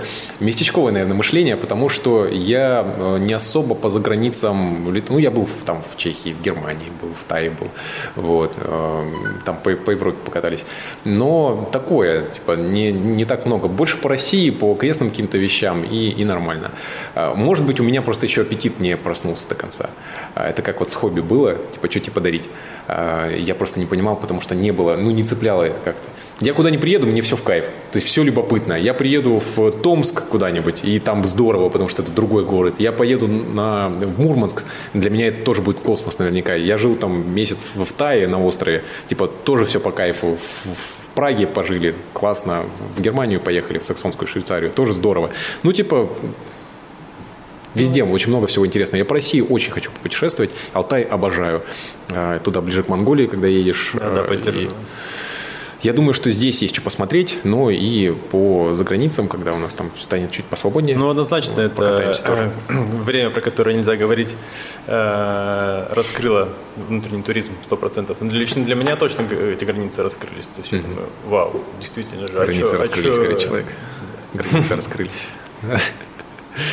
в Сочи даже ленивый слетал, по-моему. Ну да, Я не слетал. Меня однажды в Сочи с пирса смыло. Ты да, и ленивый, получается. Я однажды в Сочи пошел гулять. А, Мы поехали с, э, с знакомой с моей. Причем тоже смешно. Я захожу в кофейню, она сидит, э, выбирает что-то там в ноутбуке. Я говорю, Катя, как, э, как дела? Она говорит, покупай билеты в Сочи. А, Я такой, везет тебе. Говорит, ну, полетели со мной, просто в шутку, говорит, полетели со мной. Я такой, полетели. Вот, и купили тут же билеты, вот, и вместе полетели. Вот я пошел один гулять, взял себе сидра и пошел на пирс. И что-то было так весело. Волны поднимаются, меня захлестнуло волной по колено соленое, у меня кроссовки, я там это красивом белом пальто, в плаще. Вот, меня захлестнуло, я давай хлюпать по этой воде, подошел прям к краю э, пирса, меня захлестывает волнами уже по пояс, мне уже все равно, мне прям весело, безумно. Я беру, записываю, включаю э, на айфоне камеру, фронталку, записываю какое-то видео маме. Я говорю, мам, ну все, пока. И вот на, я не успел нажать кнопку выключить, жаль очень. Вот, не успел нажать эту кнопку, и меня просто смывает с пирсов штормом, волной просто. Бух. В следующем я не понял, как я внизу оказался, слава богу, я зацепился э, за пирс рукой одной. У меня так телефон вверху, я одной рукой держусь, вот, меня накрывает снова волной, я выкарабкиваюсь, вот, поднимаюсь, э, и смотрю, на меня люди бегут, ну, типа, спасать меня, потому что увидели, что я упал парень со стаканом в руках. Вот, бегут. Боевик. Я, я показываю, Это был типа, Сидоров один вопрос или что-то Я показываю такой, все-таки. Все норма. И вот на все норма, вот меня сзади опять в спину бьет волна, и я падаю. Знаете, там есть на пирсах такие ямы посередине, в которые, ну, через которые вода должна уходить, да, они там по грудь мне. Вот, я падаю в эту яму просто. Весь насквозь мокрый, все мокрое. Я иду, у меня настроение великолепно. Ну, я вышел. Ой, настроение великолепно. Я просто угораю, весь насквозь, все документы, у меня с собой вещи, телефон, все. Я смотрю на телефон, думаю, о, работаю. Он так пык-пык и выключился. И я думаю не о том, как, что у меня там iPhone, у меня в со- в соленой воде. Я думаю, хоть бы сохранилось это видео. Просто хоть бы, хоть бы, хоть бы. И первое, что я сказал а, парню в ремонте, я говорю, слушай, делай, что хочешь, но там есть последний файл, нужно, чтобы он работал. Такой, Нет. Он с ошибкой завершился, жалко. Вот. Мне этот парень сказал, типа, рановато ты купальный сезон открыл. Был май, вот, начало мая. Такой не туристический сезон. Ну да, мне кажется, кстати, Со- Сочи в нетуристический сезон особенно прикольно, потому что ехать Да, летом да. вообще желания никакого нет. Но мы были в прошлом октябре, и было просто чудесно. Была жара все еще, и было мало народу, супер, просто супер. Во-первых, ты продлеваешь лето себе, там, за какую-то небольшую стоимость, да, условно. Ну а вот вообще путешествие, у тебя маленький ребенок, э, является топ-фактором, либо поехал? бы? Конечно, да. Э, Мы с, у меня жена в походы еще водила какое-то время, то есть она прям провожатый. Э, У нее никнейм раньше был вот, «Путеводная звезда» в этом в Инстаграме. И я сам тоже с ней был в походах. Это, конечно, experience тот, ну, прям по кайфу. Вот Круто. Это действительно, это то, что голову очищает по-настоящему. Это метафорически, действительно, метафорически поднимаешься, как вот в горы поднимаешься, так над всеми там заботами своими жизнями поднимаешь и понимаешь, что все оказывается просто, как два щелчка. Раз, два, когда из этого выключаешься. А, Это, ну, походы, это вот наше. Но у нас двухлетний сын, который и заброску туда, куда-нибудь караколом, например, ему три с половиной часа трястись в газике, ему будет, ну, не, не будем делать так, чтобы сын это пережил. Вот. А, И сами вот эти лишения походные, все холодно же может быть, да, и там еще дикие животные, там, ну, нет-нет, да медведь какой-нибудь, ладно, там за себя, вот, а за ребенка страшновато. Поэтому, конечно, это стоп-фактор. Вот. Но а, мы с сыном в Сочи летали, например, в Абхазии были, там, как бы это нормально, потому что там живешь с комфортом. На Алтай тоже скоро поедем, куда-нибудь поближе э, и пониже, А, потому что, ну, это, это нормально. А так, конечно, ну, это стоп-фактор, ну, что, это жизнь, подрастет, будем вместе ходить. Просто мне кажется, сейчас вообще такое условное направление начинает развиваться, э, такое путешествие с детьми, потому что у меня даже друзья, у них тоже маленький ребенок, но в то же время они поехали в Европу, взяли машину в прокат, вместе с ребенком поехали в небольшой трип. Они говорили, это не так весело, как может казаться. Да, да. Потому что есть масса нюансов. Но после ты такой круто. Да, но забываются плохие всякие лишения, которые там, да, себе... ну, Ой, да. Э, Эмоции-то все равно остаются. Я тоже, можно, отвлеченную историю немножко Конечно. расскажу. Про забывается. А, У нас с женой были совместные роды. А, То есть я присутствовал вообще от самого начала, там от первых схваток буквально до, до того, как э, Платох появился на, на свет. А, И я помню, то есть э, роды это не как в кино. Я как мы ходили на курсы для этих э, для бу- будущих рожениц, для их э, мужчин. Вот.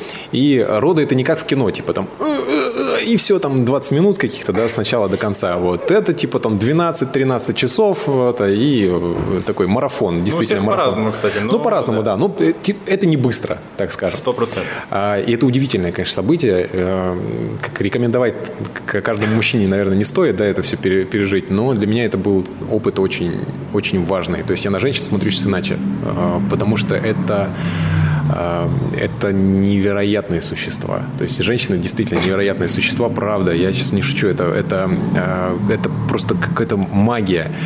Я ему передам, что он гад. Это просто магия, потому что, ну, мало того, что они из себя, то есть делают человека нового, вот, там есть всего лишь одна моя клетка, вот, все остальное в моем сыне, это, ну, когда он родился, это там были клетки жены моей. Это же поразительно. Вот, и э, вот этот процесс, э, как, как организм, как психология женская готовится к родам, я в один момент заметил, когда уже там прошло несколько часов, э, как у жены в кровь окситоцина очень много выбросилось, вот, и она просто выключилась у меня. То есть я с ней разговариваю, до этого она отвечала, а потом я с ней начал разговаривать, и она так, хоп, и все, уже где-то там в другом мире. Вот, потом прошло еще там 5-6 часов, и там Плотух появился на свет. Это такой, ну, интересный опыт. Я помню все это время. То есть весь этот день я помню очень хорошо. Мы начали с того, что забывается, да, и прошло несколько дней, жена такая у меня говорит, ну, вроде было нормально. Вот. А я помню вот это все, как бы как было тяжело. Ну, вроде нормально. Я ничего не помню. Говорит, последние 6 часов у меня так урывками какими-то. Вот. А, и все. Я понял, что природа матушка все-таки умная в этом Это плане. защита, что... да, наверное? Да, да, да. Просто настолько много, они реально как под наркотой. То есть настолько много окситоцина в крови. И, собственно, а, задача-то, почему парные роды классная тема, почему роды там в отдельных палатах, а не там в общих. Почему это классная тема? Потому что женщина позволяет э, своему организму в транс войти, мозгу своему в транс войти в такой, и максимально как бы по-природному, органично, без там всяких э, блоков, всего остального пройти этому замечательному, чудесному процессу. А вы на курсы на какие-то ходили? Да, да, да. В школу рождения мы ходили, вот специально прям, и я там техники массажа всякие мы вырабатывали, там нам это сильно помогло, э, там всякие травмы побочные э, нивелировать, вот, и, ну, и в принципе я был готов, по крайней мере, к тому, что, что это такое, потому что процесс не из легких, и для мужчин тоже не, не из легких процесс, вот. Э, но мы были к этому готовы, слава богу. Я размышлял над этим, ну, как бы, когда встанет выбор какое бы решение я принял, присутствовать или нет. У а. меня такое ощущение, что от меня будет больше вреда, чем пользы. То есть я, ну, как бы человек такой еще местами тянущий одеяло на себя в какой-то инициативе, и я думал, Это... что я, я думаю, что я просто буду мешаться больше, чем Точно помогать. не для всех, да? Это вообще, ну это, конечно, не для всех, потому что, ну, действительно, к этому нужно быть готовым. Это офигенный опыт для тебя, может быть, знаешь почему? Потому что, ну, я тоже как бы человек инициативный, и мне важно, чтобы там было, э, я считаю все свои идеи гениальными, вот, и у меня сотрудники знают об этом, поэтому... Еще и системно, чтобы все да, было. Да, да, да. И это офигенный опыт, потому что э, в том процессе, да, вот в процессе родов, да, и там схваток вот этих, э, важно отключить свою хотелку вообще, эго свое засунуть очень-очень далеко. И вот женщина, когда в этом трансе находится, э, говорит, например, типа там, дай попить, ты даешь попить, она убери воду, ты убираешь воду, дай попить, тут же буквально через секунду, потому что у нее просто выключается. И ты смиренно вот так вот с водой то же самое. Вот она что-то говорит там, типа, воды полей. Вот, чего? Вот, воды полей, да. И ты, она может на тебя злиться, может на тебя кричать, что угодно. И ты просто, тебя нет. Да, ты просто обслуживающий такой э, тело рядом, да, которое поддерживает, которое помогает, которое там все, вот. И э, это очень крутой э, опыт почувствовать, что э, не ты сейчас в центре, а другой человек. Вот, а ты делаешь для него, ну и как бы для себя, конечно, тоже, но через отрицание своего эго, да, которое мешает в этом случае, ты делаешь для него, для своего ребенка а, и для себя, соответственно, тоже лучше. Это классный опыт в этом плане, классный опыт. Я вообще нисколько не жалею, я очень надеюсь, что у нас получится а, следующие а, роды тоже совместными сделать, потому что это невероятный опыт. Я впервые увидел, я увидел, как мой сын в первый раз открыл глаза в первый раз человек, э, которого я держал на руках, э, открыл глаза. Он такой приоткрывал чуть-чуть, а, и один раз открыл, и свет ударил, он же не привык к этому, ну, свет ударил в глаза. Да. Мягко говоря, не привык.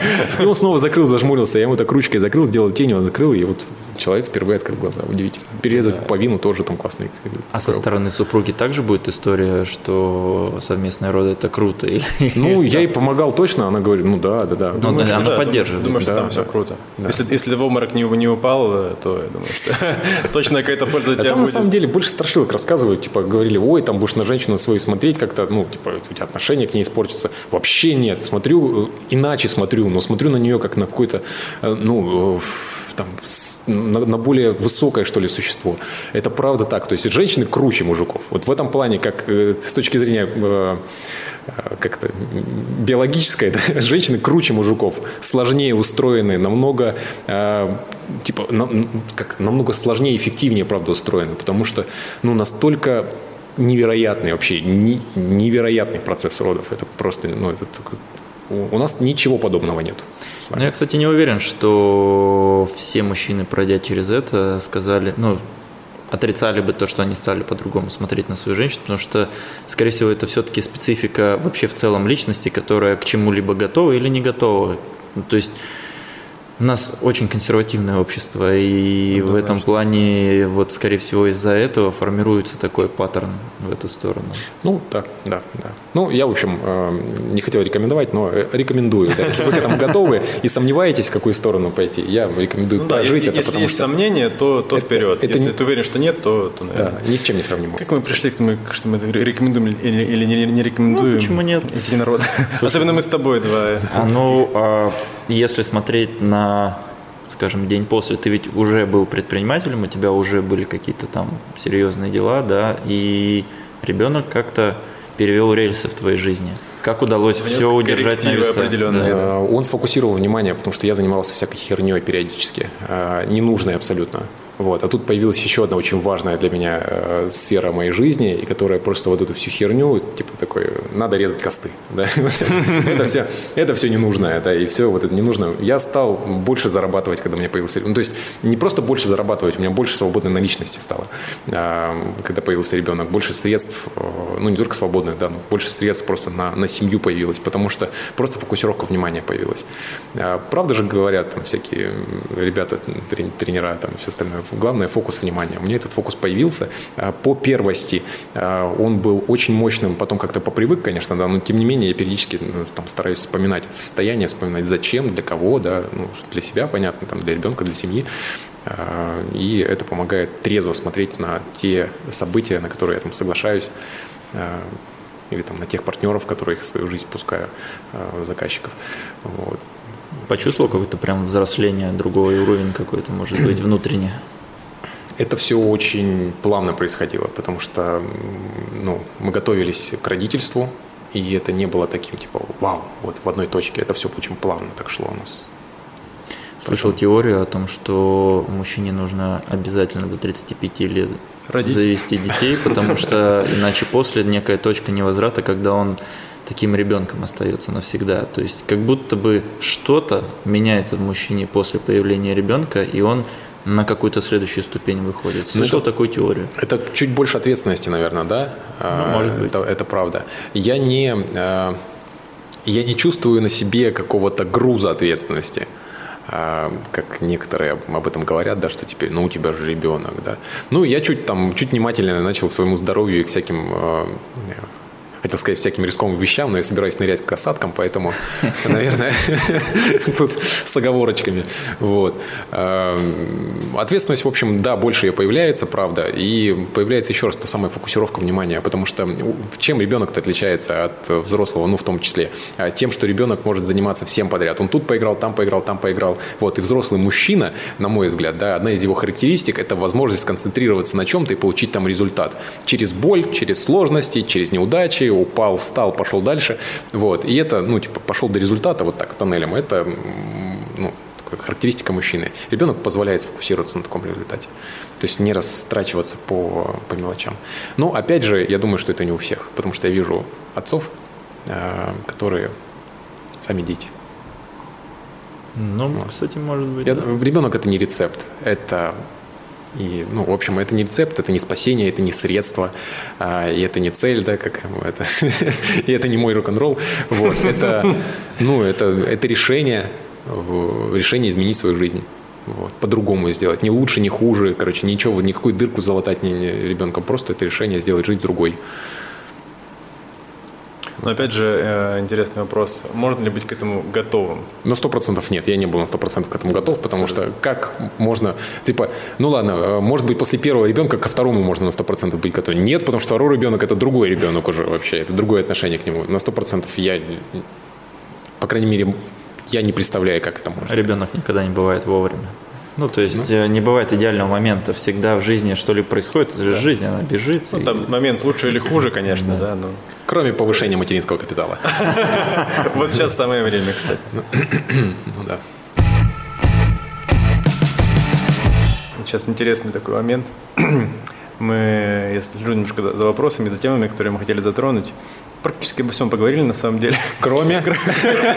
Кроме одной темы. Можно зачитаю, Дмитрий, прямо, что мы, мы просто пытались генерить вопросы, и ну, не хотелось, чтобы это было как-то сухо по работе там, и так далее, поэтому хотелось что-то интересное спросить.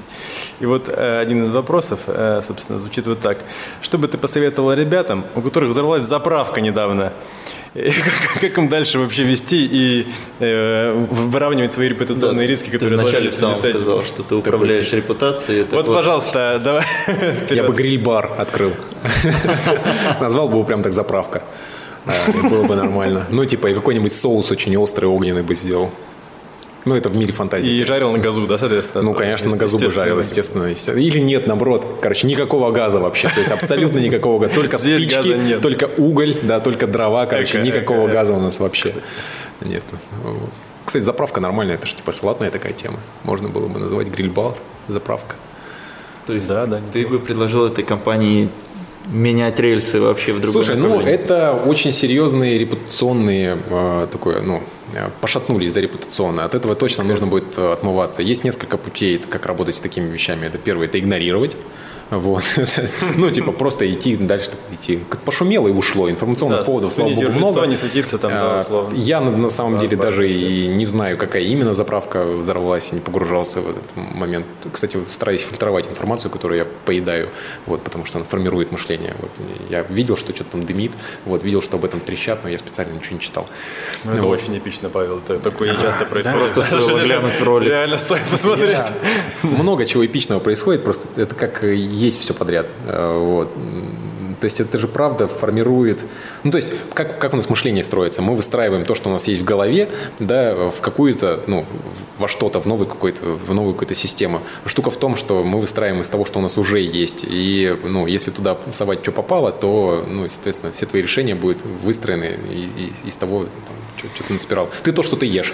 Вот. Однозначно. Очень интересная тема. А где ты потребляешь контент?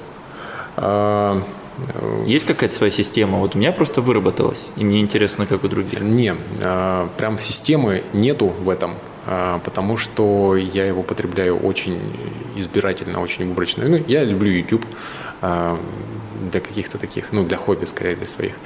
Вот. А, я читаю там... Диалоги о рыбалке, все, все, все поняли. Просто периодически, периодически там всякие телеграм-каналы тоже смотрю.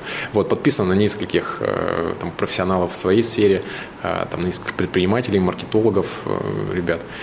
Вот, и читаю их материалы, которые они предлагают у себя в блогах, и ну, ссылки на которые, ссылки, которые они там предлагают на своих сайтах.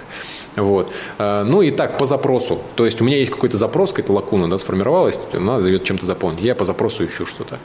А так вот прям, ну, чтобы регулярно что-то там впитывать. И так много всего. То есть и так в голове много всего, и так вокруг много всего. Я в силу своей специфики, там, своей работы, а, мне приходится быть в курсе новостей, которые мне представляют там заказчики, например, да, мои, вот, по разным нишам. Мне приходится погружаться в разные там инфоповоды, когда я провожу исследования какие-то. То есть мне это, ну, мне этого достаточно. Системы никакой нет. Просто я в какой-то момент листая ленту в инсте, понял, что я смотрю то, что не имеет для моей, для моей жизни вообще ни малейшего mm-hmm. значения абсолютно. Мне просто, по большому счету, все равно, даже не по большому, а в целом. Я подумал, что, ну, какую бы информацию я хотел потреблять. Я для себя выработал там критерии отбора аккаунтов, то есть это там определенные тематики в маркетинге и так далее. Я завел отдельный аккаунт, подписался, mm. начал следить, понял, что все равно есть расфокус, и я в какой-то момент для меня снова вся эта информация становится ничем. Я просто машинально листаю. Mm-hmm. Потом я завел начал подписывать, перешел в Телеграм, потому что там тип контента другой, mm-hmm. он более осмысленный, я начал потреблять там. В какой-то момент э, я просто понял, что я забил на эти каналы. И у меня вот в жизни было, наверное, раз пять, когда я отписывался от всех просто. Угу.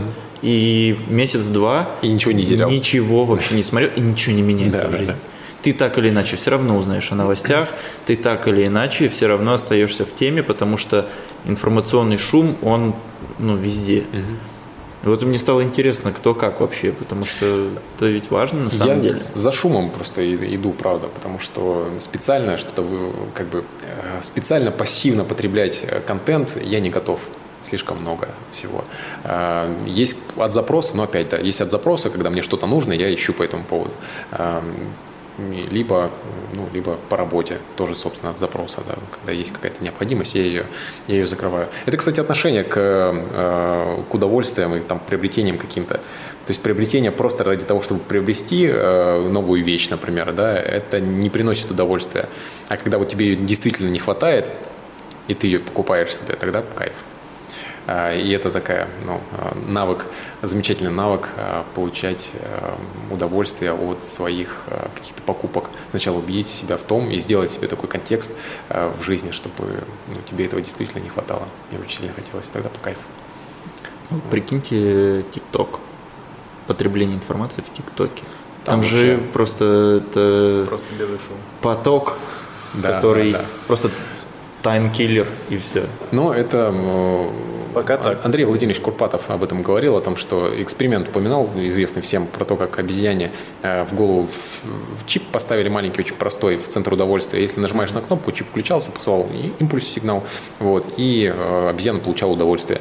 И что делала обезьяна? Она не ела, не пила, она просто сидела и Тыкала по кнопке. Тыкала, да, мягко говоря, тыкала по этой кнопочке.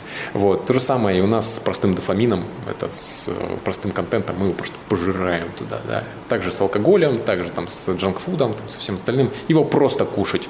Вот, поэтому легко на это все подсесть. И важно себя стекать. Я, собственно, перестал прибухивать после того, как я э, понял, что я люблю вино. То есть я обожаю вино, я обожаю вкусное пиво, вот, и э, как мне нравится, как, мне, не поверите, мне даже нравится курить, да, хотя я не курил уже много лет, вот, и я люблю, как, как пахнет табак, я люблю, как пахнут руки потом, да, как изо рта потом пахнут, ну, я вообще все это обожаю, сам процесс, вот это потрескивание, вот, но это зависимости, это прям зависимости, которые диктуют, э, э, это не свобода, я к этому не готов. Вот, поэтому от этого, собственно, и отказывался. И у тебя есть прям цель стать максимально независимым от каких-то факторов? Да, просто сделать так, чтобы меньше этих зависимостей было. Они, конечно, есть, потому что, ну, что такое зависимость? Это ощущение нехватки того, что у тебя было раньше. Увлечение – это тоже зависимость, да, там, любовь э, и там, это тоже зависимость, там, все остальное. Но... Вот, поэтому а, от каких-то химических веществ которые разрушают, а не наполняют. Да, я хочу, чтобы их было меньше. Просто не кажется, что там переход на тоже безалкогольное вино или безалкогольное пиво, это как будто бы ты себя пытаешься как-то утешить, да, но искренне на самом деле как-то немного самообман. Да, ну, возможно, ну, да, наверное, я безалкогольное пиво я как бы пью там через день, э, и, ну, мне нормально вот с ним. Это, правда, замена. Если бы алкоголь был не таким вредным э, и, ну, да, если бы он просто был не таким вредным, наверное, я бы пил бы алкоголь. Если бы сигареты были не вредны, я бы курил, потому что это классные. Ну, типа, это, э, это офигенно лед приятно. Сейчас тонкий лед. Это офигенно приятно. Курить не классно, ребят, не курите реально. Да, курить не классно, это вредно. Короче, это э, сильно разрушает здоровье, потому что, опять, мне важно, э, мы с чего начали это все, нашу встречу, мне важен воздух, дыхание, вот, потому что это, это основа. Мы без еды можем месяц прожить. Вот. А мы без воды можем несколько дней прожить, без воздуха, ну сколько, несколько несколько минут проживем. Вот. Воздух это важно. Поэтому курить э, приятно, но вообще не классно. Типа не, это, это прям зло. Вот, курение прям зло. Поэтому не хочу, чтобы оно было в моей жизни. Также с алкоголем. Алкоголь разрушает. Э, решение менее э, классное от алкоголя. Ощущение удовольствия от всего остального э, при упот- регулярном употреблении алкоголя, они смазываются. Вот. Решения становятся вымученными да, в большей степени. Поэтому... Мне понравилась фраза, которую ты написал э, в Инстаграме на эту тему. Алкоголь – это не обязательно. Да. И это очень важный тезис, который люди почему-то упускают. Точно так же, как говорить в микрофон, а не поверх. А, собственно, это ведь реально так. И люди почему-то сейчас, приходя на вечеринку, не задумываются о том, что алкоголь это реально mm-hmm. не обязательно. Mm-hmm. Вопрос в том, Как ты себя там настроил и вообще что ты хочешь?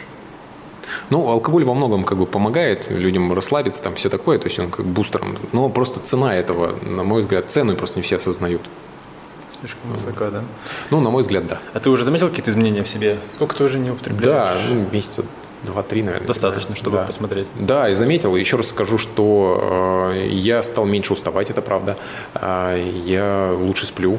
Вот, решения проще стало принимать, и даже какие-то стрессовые ситуации проще переживаются. Ну вот, и в, к еде иначе стал относиться. Ну, то есть это прям, ну, есть изменения, я их отслеживаю, чувствую. Может быть, это эффект плацебо, а, дай бог с ним, типа, я чувствую да, эти изменения, разница, и, и все, да, главное, что они есть. Поэтому рекомендую. Просто попробовать. Это, вот, э, я подумал, я же сам хозяин своей жизни – а, это всего лишь отказ от одного продукта, не обязательного продукта. Я не отказываюсь от воды, да, или там от соли от какой-нибудь, да, я от этого даже, не отказываюсь. Даже от мяса, в общем. Да, да.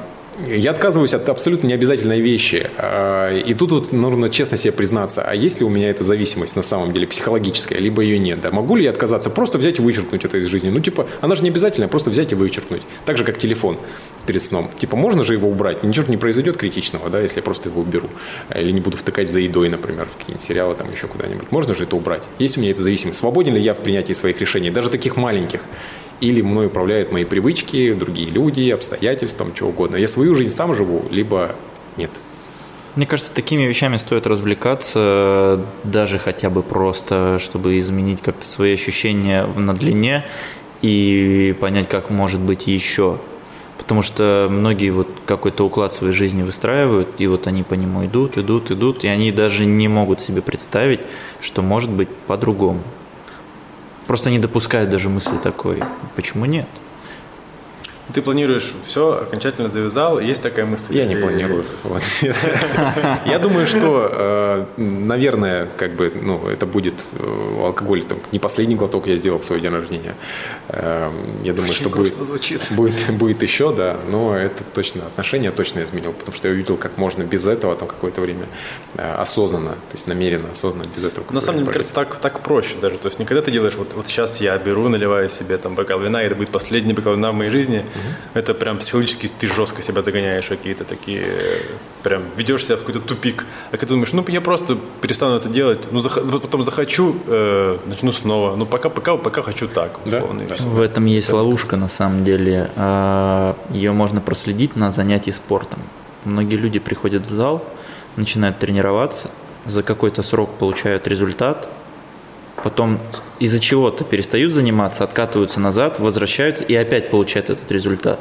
И потом снова уходят. Угу. И они живут с мыслью, ну я же знаю, что, что я смогу в любой снова. момент я смогу да, да, да. сделать это. Но рано или поздно наступит такой возраст, когда ты уже не сможешь да. так просто и быстро. Ты сможешь, скорее всего, все равно. То есть это, это реально возможно. Какой-то, да, результат. Но тебе понадобится гораздо больше энергии, упорства, силы. Да, но человек же живет в моменте, и поэтому он не думает о том, что пленка-то мотается классное размышление на эту тему есть у Мураками а, в книге «Что я говорю, когда я говорю о беге».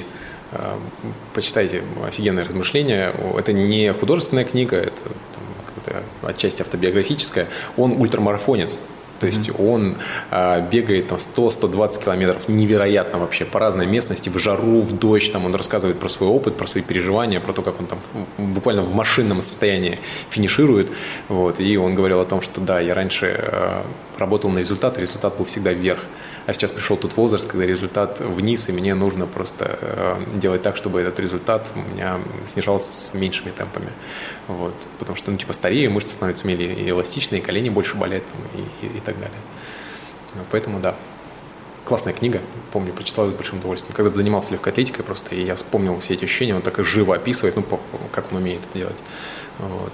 А, живо описывает все эти переживания, очень, ну, стоит того. Классная книга, правда, классная. Э,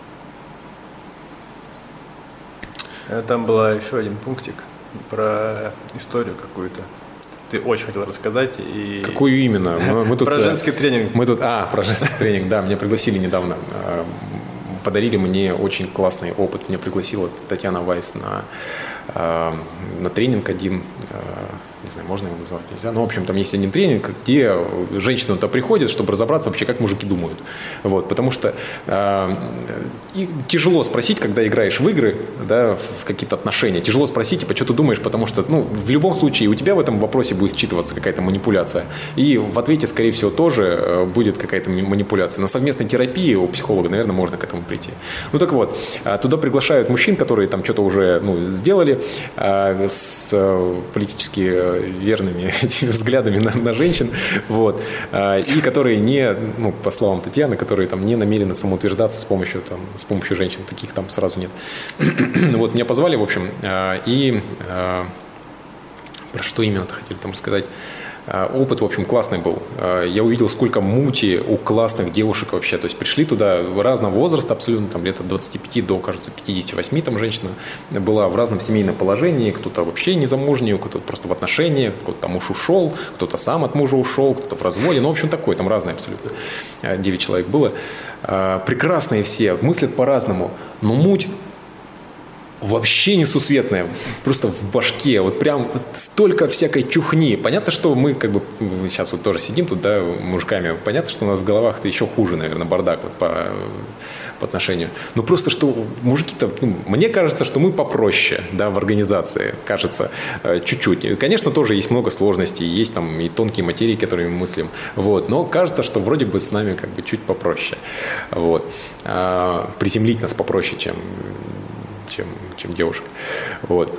А, и да, я рассказывал ее, когда мы говорили про то, точно я вспомнил, когда мы говорили э, про животное какое-то, и там девушкам нужно было рассказать э, про то, э, каким, ну, чтобы эмпатию свою показать, да, что в конце тренинга уже, каким животным они меня считают. И трое из девяти, то есть треть, сказали один вариант, который меня просто, я обалдел. Вот как думаете, давайте так поиграем сейчас с вами. Как думаете, какую животину они ко мне э, присвоили? Ну, это явно что-то то, что он не ожидал, да, условно, это не, не, не медведь, там, не кит. Не лев, не, не, не что-то такое что-то прям. явно сильно интересное. Два человека вздохнули. Блин. Короче, это слон.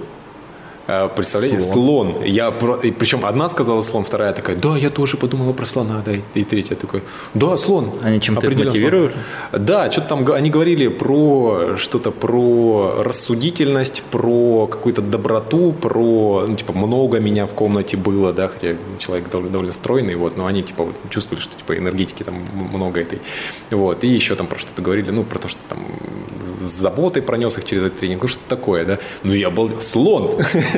То есть это приятно. Хуже, если на таракана, конечно, смахивает. жук. И он такой, ух. Меня там одна девушка обозвала, говорит, ты как обезьяна. А, и я с ней согласился. Вот, я помню, как горилла, говорит, какая-то большая такая обезьяна, не, не которая дурачится, как горилла. А, я помню, первая книжка, которую я прочитал сам, а, это Мунсюнь, «Король обезьян», китайская, японская, китайская не помню, короче, какая-то восточная мифология. Японско-китайская. Ну, вот этих всех ребят. Тонкий лед. Тонкий лед опять. Ну что, восточная культура, в общем, какая-то. Вот. И я говорю, да, этот человек такой, человек, в смысле, этот персонаж довольно знаковый э, у меня в жизни. Он это я, я помню, как перечитывал, помню сюжеты, э, которые там были. Ну и, наверное, он во многом эта книжка детская повлияла на меня с четырех лет. Ну вот, кстати, знаешь, что еще интересно? Вот в свете рассказа про э, женский тренинг и то, что ты там провел женщин через тренинг, э, у тебя есть такая черта, ты всегда довольно складно одеваешься. Mm. Э, это, как правило, там пиджак, ну, что-то такое более-менее официальное, всегда все аккуратно. И назрел вопрос, насколько ты считаешь важно для профессионала быть опрятным – нежели профессионалам. Знаешь, есть каста ребят, которые классные спецы, угу. но когда они приходят на встречу, кажется, как будто он да, только с шезлонга слез или ну, с улицы там ночевал на улице пару недель на вокзале. Как ты считаешь, вот понятно, что важен, наверное, баланс какой-то, ну не знаю, как ты думаешь? Я думаю, что это, ну, мой внешний вид э, – это то, в чем мне комфортно э, в том состоянии, в котором я нахожусь. То есть пиджак, э, брюки, туфли э, – это то, что мне помогает собраться, да, настроиться на определенный лад э, системности, да, потому что креатива, креатива в нашей работе очень много, да, я могу покреативить и так, да, я могу в пиджаке покреативить. Но в любом случае, когда мы что-то надеваем, нас это, ну, как-то настраивает. Меня, по крайней мере, буду себя говорить, меня это настраивает определенным образом. Когда я в шортах, мне чуть сложнее, наверное, да, как я предполагаю, мне чуть сложнее сфокусировать свое внимание на какой-то там серьезной рутинной работе. Вот. Отвечая на твой вопрос, насколько важно э, быть э, как-то выглядеть опрятно, да, нежели э, быть классным специалистом? Ну, как у тебя вопрос?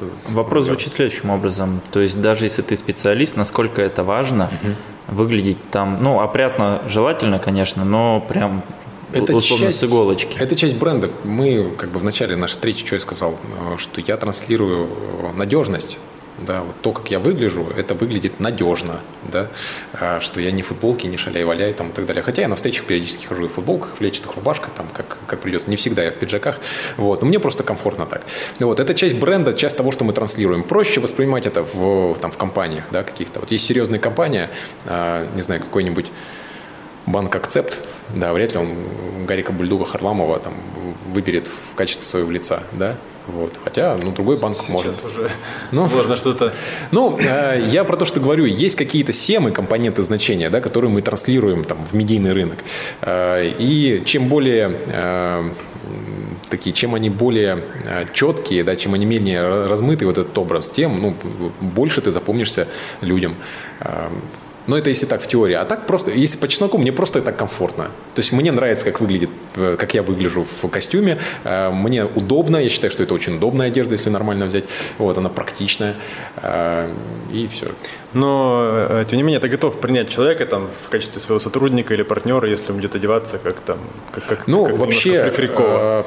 Если немножко фриково, то и, ну, типа, нормально, то да. Вообще, я, конечно, сужу, в том числе и по одежке на собеседованиях. Ко мне приходят ребята, которые приходят ну, там, в мятой, от которых, ну, откровенно пахнет. Ну, зависит от вакансии, пахнет... опять же, на самом деле, мне кажется. Да, ну, э, это отношение, это отношение к себе, отношение, уважение к себе, там, в том числе. Может быть, приоритеты, конечно, тоже, может, я там, транслирую на себя, но когда ко мне приходят люди, которые на собеседование приходят устраиваться в компанию, вот ну, так вот, типа, действительно, там, в грязной футболке с грязными штанами было такое, вот, о которых, ну, футболка далеко не свежая, там, вторую неделю он ее не, ну это, да, это, вот. это просто неприятно тут. Это неприятно, потому что, скорее всего, и к делам также будет относиться. Я пытаюсь систему четкую выстроить внутри компании, сделать так, чтобы у нас все четко работало, чтобы мы в комфорте работали, да. Для меня комфорт, для меня система – это комфорт, и ребята, которые сейчас со мной работают, они тоже понимают, что система – это свобода, да, когда мы, а, как бы, нам не нужно заморачиваться и быть в подчинении у своих сомнений. Вот когда ты четко знаешь, что тебе нужно сделать по алгоритму, а все остальное время заниматься там какими-то другими делами, отдохнуть, например. Вот. А когда человек будет нарушать эту систему, я не готов его принять. Вот. И внешний вид, ну, то есть я нормально отношусь, у меня там девочка Аня, замечательный дизайнер, я ну, как бы с трудом представляю ее там с, в строгой блузке, в юбке хотя бы, я уверен, что ей бы пошло это, да. На планерках она у нас периодически сидит в очень мили, миленьком ботке с ушками этими кошачьими. Вот. Ну и пусть, типа, классно, вообще ничего против не имею. Просто тут важно отношение к себе. Нет, ну вот, это нормально на самом деле. Вот сейчас ты дал полностью Достаточно мотивированно, ответ, согласен. Да, ну ладно, Павел, есть еще один каверзный вопрос. Давай. Когда ты соберешь семью и свалишь за бугор? Я думаю, что это, если произойдет, то очень не скоро. Я не планирую уезжать из Новосибирска, не планирую уезжать за границу. А, мне здесь по кайфу. Я когда-то рефлексировал э, очень так серьезно про свое предназначение. Да, в студенчестве делать нечего было, я с филфака. Вот. А, и там было много, ну это, собственно, из, чего мы строим свое мышление. Там было много философов у нас, нужно было прочитать огромное количество литературы, и, собственно, в, башке у меня было все вот это экзистенциальное. Вот. А, я как бы размышлял. И э, я такой человек, типа, Рузвельт говорил, да, о том, что, кажется, Рузвельт о том, что делай, что можешь, с тем, что имеешь, там, где ты сейчас находишься. Вот. А, да, кажется, он. А, и а, я вот такой человек, да, то есть мне, мне карты раздали, я с ними играю. Да, я вот вижу перед собой, что у меня есть, у меня есть возможности, да, жить там жизнью, которая меня устраивает, которая мне нравится. Здесь, в Новосибирске, классный город. Я попробовал, чуть-чуть попробовал другие какие-то, да, там, Москву, еще какие-то там, ну, чуть менее развитые, чем Новосибирск, вот, города. Там не нравится. А здесь нормально. Здесь есть природа, здесь есть пока офигенные люди есть, комьюнити предпринимательское обалденное. Здесь появляются новые бизнесы, а, которые потом выходят на, там, на весь мир. Вот. Есть э, классная IT-тусовка, есть возможность для роста, есть возможность для того, чтобы замедлиться. А, для меня это ценно. Это такой, ну, это баланс. Тот самый не work-life баланс, да, а баланс между скоростью и замедлением. Вот. У нас это есть, меня это устраивает. Вот. Может быть, может быть, я что-то там такого пойму, и вдруг мне захочется переехать за бугор, а, либо в другой город, да, в Питер, в Москву, куда-нибудь еще, в Казань, в ЕКБ. А, Владивосток. Ну, Владивосток, да, к китам поближе поеду. Вот. А, может быть, что-то произойдет. Пока такого в голове нет, пока не планирую. Просто даже не думаю об этом. У меня классная семья здесь, у меня классный дом, у меня классная работа, классные люди кругом. Типа, а что уезжать-то? Все, На самом все деле, здорово. пока мы разговаривали, в принципе, я немножко осознал это. Он ценит э, природу достаточно, и этот какой-то, он уже много говорил про воздух. И Новосибирск в этом плане такой баланс э, современного общества, развитой инфраструктуры, и в то же время ты можешь там спустя, спустя 15-20 минут быть просто в лесу, где там э, будешь собирать чернику и так далее. Да, да, да. Поэтому это, в, в этом реальное преимущество нашего с вами городка. Да, и Павел много раз говорил слово экологично. И рыбалка. Ожидалось, а- ожидалось, что рыбалка слово будет звучать ну, почаще. Поэтому мы можем сейчас, когда закончим, наговорить, а потом раскидаем просто по записи Да, бэками. У меня на самом деле, я когда провел эксперимент, это про чистоту образа. А, Я начал у себя в аккаунте постить э, про маркетинг вообще ничего не постил, про рыбалку начал. Вот, потому что я довольно часто выбираюсь на реку, там на часок, на, друг- на другой. Вот, и начал, и у меня резко упал поток заявок. Не критично, конечно, да, нам нормально, как бы вот поток заявок упал. Зато А, клюет отменно. и у меня начали люди мне писать, типа, давай, а можно с тобой? А я тоже хочу, а поехали со мной, короче. И меня начали спрашивать, типа, давай организуешь нам вот это все. То есть, ну, это прям действительно управление мнением. Мы видим, как социальные сети влияют на мнение, влияют на образ. Вот. Я этот эксперимент закончил, как бы теперь рыбалку показываю пореже. Вот. Это важная часть моей жизни, это медитация, это там, ну, определенный способ мышления, который помогает мне в бизнесе. Э, Но просто транслирую в мир меньше этого. Чтобы просто людей не смущать, чтобы не расфокусировать внимание. Не смущайте людей. Это точно сейчас не принято смущать людей. Даже немножко опасно. Ну что, друзья, Наверное, мы заканчиваем. да, можно заканчивать. Павел, премного благодарен за то, что ты откликнулся и пришел к нам. Как первый гость. Первый гость, между Да, прочим, да. да. И было супер интересно, по-моему, продуктивно. Согласен полностью. Вот, поэтому Да, спасибо, вам, ребят. Я действительно Спасибо. благодарен, э, что вы мне доверили э, как-то перерезать ленточку вашего подкаста. Желаю удачи. Считаю, что формат офигенный, и ну, у вас все, все круто получится. Э, Там пройдет сколько-то спикеров у вас, там, не знаю, один-два, зовите еще. Вот. договорим. С удовольствием приду. А, ну все, друзья, всего хорошего, спасибо. Слушайте 360 подкаст. До новых встреч.